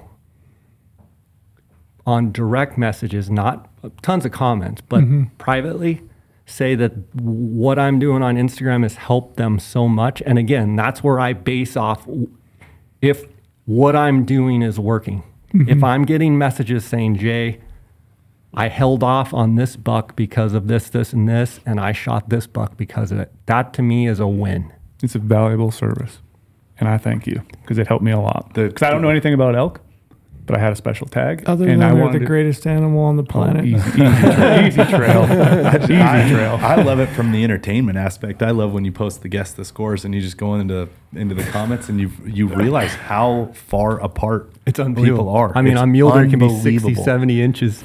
I, It's unbelievable how far apart some of these people are on guess the score, and they are like dead serious about literally putting in their comments G one, G two with this, that, like Right. literal measurements, and they know what they're doing. But then you look at theirs as opposed to somebody else's, and it's forty inches different. Yeah. I, I do think it's So funny, funny on those guess the scores. When we're out in the field, they're guessing way high. yeah. But when their name is associated, if it was if, if we didn't have the person's name, I guarantee you it would be I think funny. and it, it's okay. People are con- more conservative because their name is attached to it. Yeah. They don't want to overscore it, which is fine. That's really a win. That's what I'm trying to do is mm-hmm. make people more accurate. I just wish we could do it when a guy says, "I saw a 400 inch bull." It's like, well, was he probably 350? I didn't think about that, but that's funny. The That's a good- entertainment a good aspect point. is fantastic. I mean, let me ask you. So, if you you're out on the landscape and you look at an animal, and you you're trying to figure out what it scores, are you just studying that animal and then you're kind of going with your gut, or are you actually pulling out your phone and you're saying, okay, that G1 is this long, that G2 is this long, I think he's this wide, I think he has this much mass, and you're adding it up. So first, I have what I call air judge. I, I Yeah. s- probably stole that from someone, um, so it's not proprietary information. But I air judge. What is my eye? What's my guess? Tell it's you. 180 class, 200 Yep. class, you know, 390 class, whatever it is. Then that's when I use estimating actual measurements. So I literally on my phone. I used to back. I said I guided 20 years and okay, back before phones like this, when we had before that was flip phones. Before that, we didn't have phones. The good old days. Yeah, Take us back. Um, I would actually have my hands would be covered where I'd carry a pen with me. And You I'd, write it on the I'd back of your hand? I'd write um, G1, G2, G3, yeah. score. So I measure up the points. If it's a typical six by six and it looks generally the same, I could score one side. Then I got, oh, I can add this, but a lot of times I'd write, add it up, double it. You can get in trouble when you double. Sure. Okay, because if you're off one way or another, especially if you're guessing too high and you doubled it, well, you just doubled it on both sides. Now your margin of error goes way up. Right. That's, that's right. Um, I've trained myself and I love it. I love doing it with all kinds of animals to just try and say, is that a 170 class? Is that a mm-hmm. 190 class? Then I go to the measurements, I add it up, and then see how close I am. Well, you know, it looks like a 190 buck, but I keep adding these up and I'm getting Yeah. 184. Like it looks 190, but I cannot get it numbers wise to 190. Yep. And you just kind of push yourself and try and train yourself in that regard. Did you do a lot of shed hunting when you were younger? That's the thing. Everyone asks me that. No, I didn't. Because Um, and I bring that up because I think some of the people that I know that are the best at estimating are guys that are picking up sheds and Yeah, they're, they're they're throwing pick- a tape on it and they know exactly what a 18 inch royal looks like. They know what a 16 inch front looks like. now you I've scored a ton of Yeah. like I when I worked at the taxidermy shop in in college um, I worked several jobs one of them was working at taxidermist I just and I still to this day I love going and scoring animal I love like looking at a buck going and write it down write my measurements down Mm-hmm. and then go see what he actually is and that's how you get better. Yeah. And I mean, I've underscored them, I've overscored them, I've done it all. I like to kind of fall right in that right on to just a little bit under. I, I like it when a client shoots something and it's just a little bit bigger. Mm. Lorenzo's buck's a perfect example. Had lots of trail camera photos of that buck. I did not think he was that big. None of us did. You would have bet me. You said Jay a million dollars if he scores what Lorenzo's buck did. You, you, if you get, I would not have nailed it. I would have been under. Trail cameras, in my opinion, on a lot of times they shrink animals big time. It's weird, isn't it? It's really weird. It is weird. It is weird. And and nighttime photos, I think, Really shrink yeah. 'em. So Yeah. so you got to watch that. yeah, that is bizarre. I noticed the same thing. Yeah, it is weird how trail camera photo and, and you almost. I I will say that like trail camera photos of animals that I've killed, uh, I've gone through and done the same exercise just for fun in a trail camera picture and tried to estimate like how much I think a G two or a G three is and kind of added it up. But you're right, they do seem to like underestimate Yeah. it. Perspective of the lens. Perspective, or something. something. The, the biz- thing I think bizarre. is it's really hard to ju- field judge off of a photo, off of one Yeah. photo. It's really hard to judge off of multiple photos. I want as many angles as I can. Mm-hmm. I really want video. And then if I can't have video, the best is seeing it with your own eye. What I also like is seeing it with your own eye and digiscoping it, studying it when you get home, seeing that animal again, where well, and breaking it mm-hmm. down. Does he have 10 inch G4s? Does he, you know, and being like, well, he doesn't look as big as what I've made him. Because we've all seen videos that we've seen stuff and we're like, that thing's a giant. Mm-hmm. And then you actually see it in person, you're like, well, it's not as big as that clip where he's turned a mm, certain way. Yeah. Looks. It's fun. It is I, fun. I don't know. I mean, we, we we look at a lot of pictures of deer and we talk about it a lot. And I think, yeah, I just it's fun. It's fun to play with it. It's fun to I think it's fun because no matter how much we do it, you can get better, you can get good, but you're never going to be exactly right. So it's mm-hmm. one of those Yeah. like it's almost like the game of golf. You're never going to master it. And I think it's just antlers in general are fascinating. And Absolutely I, are. I, I don't How know why. different they all I've- yeah, I've thought about this a lot. I don't know why, but so many people just are completely fascinated with them. They're Yeah. just interesting. Well, it's like so cool. Lorenzo. I mean, he shot that big giant buck last year. Mm-hmm. I, he's shooting management bucks and just as excited, like stuff Yeah. that goofy. Oh, I like them all. He likes. Yeah. He likes all. Yeah, the, I do too. You know, I like them all. Yeah. And but just like you said, I like them all. But I also like to know what they are, Right. And for relevance for me, for the future, relevance for that animal from the past. Like I, I do genuinely like to know what they are. It doesn't mean anything. I really Well, I don't was give a just in your office, and you've got like your top ten mule deer bucks there, Yeah. and you've got a range from really big to pretty big. yeah, But you talk about each one. You talk about the experience. You talk about each animal Yeah. with the same passion. One might be 190, one might be 245, yeah, but they're all yours, and you have a story with each one of them. I'll bet you if I went in there and said which one's your favorite, I'll bet it's not the biggest one. Oh no, not even so close. that's my point. Yeah, Like, not even score close. is, is It's- it's, just it's- relative. It's, yeah, it's, it's it's, a it's a historical- parameter. What does it Right. score? That's Great, but is. that there's a so That's much more to it. That's why it's so interesting that it's taken such a hit to like the culture of it. It's Yeah. like, I don't know. I don't know where or when that happened, but Yeah, I mean they're all they all are what they are, and I was just genuinely trying to shoot the best one mm-hmm. in Right. each of the And- places I was. And the people that have been those are the critical, ones and, I and found. not not for the sake of the score, but but because of what that represents, which Yeah. it represents a an exercise in patience and persistence. Am- it- am I getting better at this you- thing that I yeah. love? Yeah. yeah, That's I mean, to me, that's all the biggest animals I've killed. Score doesn't mean. I mean, I know what they score. I can tell you, I've scored them, Yeah. but it doesn't really mean anything to me other than a number. But what really means a lot to me is that I focused in on that animal and I And hunted got it that killed. animal and I got it killed. That's it. That's what it is for me. Yeah. And it's, I mean, there's uh, hands down, I will tell you, I mean, I've killed a lot of animals. I've killed cow elk. I've killed tons of animals. The most satisfying thing for me as a hunter is to find an animal, the And- best animal yeah, I can find, focus. target that animal, focus in on it, and kill it. It's the most satisfying me too. thing. I in will hunting. second that. I, and whether it's the biggest or not, it just might be one that I like. Right. Yeah. And it's might there might be three that are bigger, Mm-hmm. but I like that one. Yep. To me, there's nothing more rewarding than that is your focus Hands on down. that particular animal, and that's the one you want. And you'll go the whole hunt, and you might pass a buck Mm-hmm. bigger because you didn't get yours. So be it.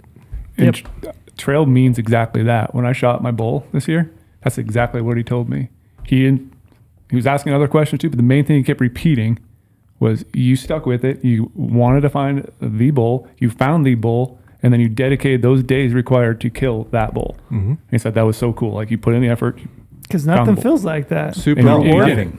It's the Nothing. best thing you can experience he in hunting. repeated that al- multiple times. Like that was so cool. You put in the time, and you killed it. Yeah, I think When there's there's a progression in hunters. You know, the- we all kind of know what it is because we've hunted for a long time. There's a progression of things, but you know, when you get to a point, and I would highly encourage anybody to do this, like spend the time, find an animal, put the work in, the effort. It's the it's the best thing in hunting. Well, why all those whitetail guys do it. It's why they do That it. is the best part of Yeah. it. They could kill and so apparently many it's okay, but it's not. For, yeah, but it's not. but it's not out here for for whatever reason. But anyway, uh, we're we're over two hours. Um, I had so many other questions. We'll have to have you, we'll have, Have to to have do it back again. again some other time. Yeah, Yeah, I wanted to get into. I just wanted to get into like hunting stories because I you've killed some giant bulls. I would love to know how that transpired. But you know, I had a wolves in Colorado. I mean, We got a lot lot to six talk about. ranch and whatever else you got going on in Colorado. But we're, we'll probably wrap it up because we're over two hours. Here's the the, good wolves news. in Colorado. We got it. I'm only 45 minutes away, so that's Sure, the good we'll, news. We'll have to do that. Do you want to Yeah. hit that one real quick? I mean, we it's, can do it's that. so fresh. They were released It- yesterday. it is brand new. Yeah. What? it- I mean, you spend part of your time in Colorado. How? What's the vibe? What's your feeling? Uh, my personal opinion is in 10 years, Colorado's wildlife's going to look completely different. Um, off of one really dumb, like. It's, Do you know the one that really hurts my heart? Like it, it- Colorado has built arguably the best Shiras moose population mm-hmm. ever known. I mean, they, they are killing really nice bulls. The populations are are really good, really productive, really healthy. You know, they've they're using hunters to manage those populations. It's a phenomenal opportunity as far as Shiras moose hunting goes. It's world class right now. That resource is in big jeopardy. major jeopardy. yeah. And it really hurts. Hurts my heart. Yeah, 'cause they, they didn't need That was to a hunter. release the five wolves, so they released the five wolves, which was yesterday, December 18th. Mm-hmm. Yeah. They got more. I, have never more shared. coming. I've never shared the photo.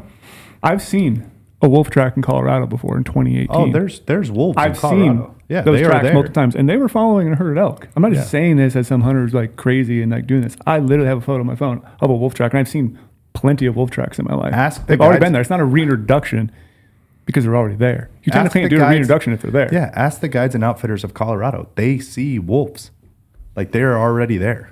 Uh, the people who spend time out in the woods of Colorado, they know they're there. They've seen them.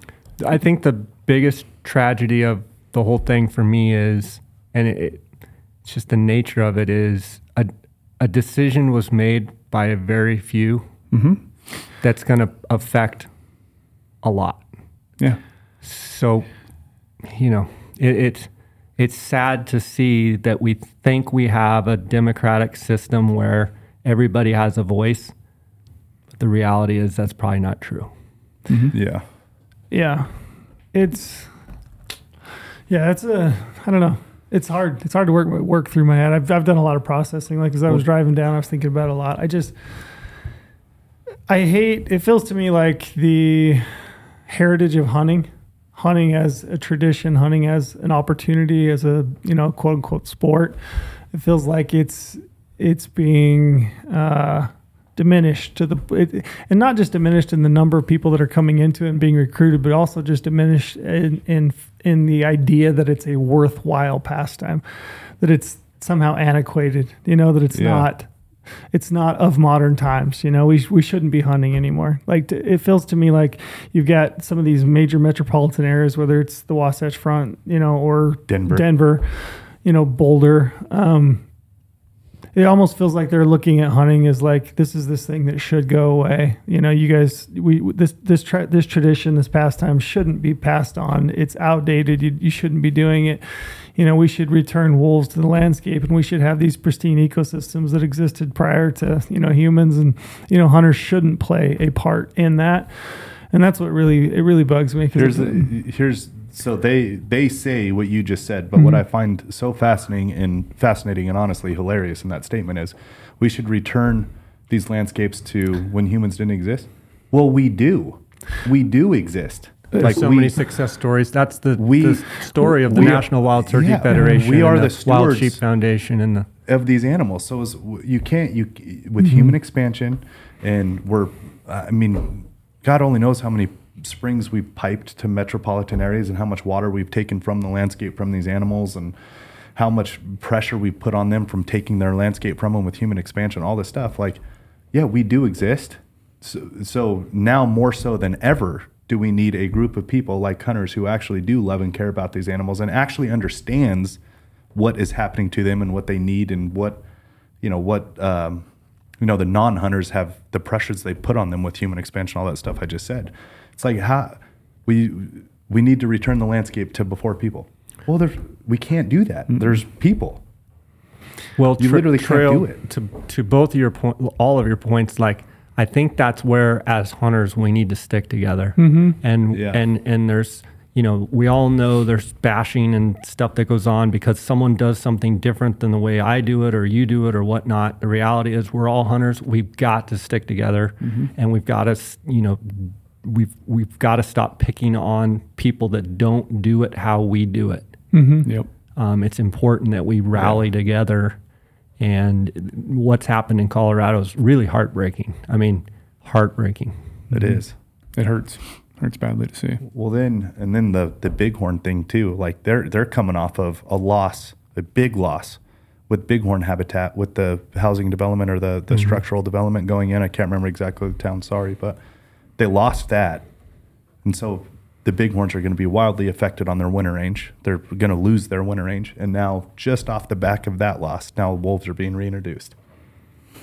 Well, not even just reintroduce, they're just adding more wolves. Adding Well, to I, the I, landscape. I can't help but think reintroducing wolves is just a way to make it where there's not game animals for us to hunt. So, in other words, That's if you, the way it looks. if you That's- take that away and you way let the look at- wolves kill, you let the predators kill, then the hunters won't have anything to hunt. That's that's, That's how what I feel like, about it. yeah. I feel like it's just that's the, the the part of this that really bugs me the most is that it's just it feels like it's uh, you know these these big metropolitan you know areas primarily. It's it feels like they're looking at hunting as something that is you know we've evolved past that. We shouldn't be doing that anymore. You know, and here's a way that we can, you know, put a predator on the landscape that can manage the herds that, you know, formerly hunters were a part of that system. Well, we don't really need you anymore to do that. We've got these apex predators. They can take, you know, take the position and, and manage the herd so that we can just get rid of hunting because we're, we're past it. We've evolved. And that bugs me because I, I, I would, I And it. Mm-hmm. mean, should. bugs the shit out yeah, of me I mean, too. I, and I that is what it feels like and looks like. yeah, that's what it feels like to me. But I and I, and I hate that because I would. I mean, I I, I want to see hunting opportunities in perpetuity. I want my kids to be able to hunt. My grandkids, you know, I want I want that opportunity Yeah. because I know what it's meant. So Oh, it means Well, everything. I kind of think bummer. I think all of you doing what you're doing here at Go Hunt, having this podcast, having these open discussions, I think you guys are doing your part to see hunting pushed and you know for your grandkids and your great grandkids. So Yeah. keep doing what you're doing. Um, from my perspective, guys, thanks for having me up here. This has been real enjoyable. Uh, Lorenzo, to you, back to 2015. Thanks for taking a chance on me and sponsoring my podcast and still sponsoring it to this day. And um, that's important to me, and it's been important to my family. So, um, everyone sitting at this table, I consider salt of the earth, and I just uh, I'm glad to be a part of what GOHUNT is doing. Appreciate that. Thanks, thank Jay. you. Yeah, Yeah. thank you. That was Probably really one of my favorite podcasts too. I really enjoyed this one. That was good. Thanks, Brady. Jay's always fun. I mean, I, I've known you for 11 years now, Yeah. I think, maybe more, even before GOHUNT days. Yeah. It's like, he's always, always fun to talk to Jay. I agree. We have him down here more often. Should Like I said, I have way more, way more stuff I want to talk about. Go to but- hunting camp with him in uh, Mexico, then you'll really Yeah, have fun. exactly. We'll do it. Well, thanks. Yeah, Appreciate see it. Yep.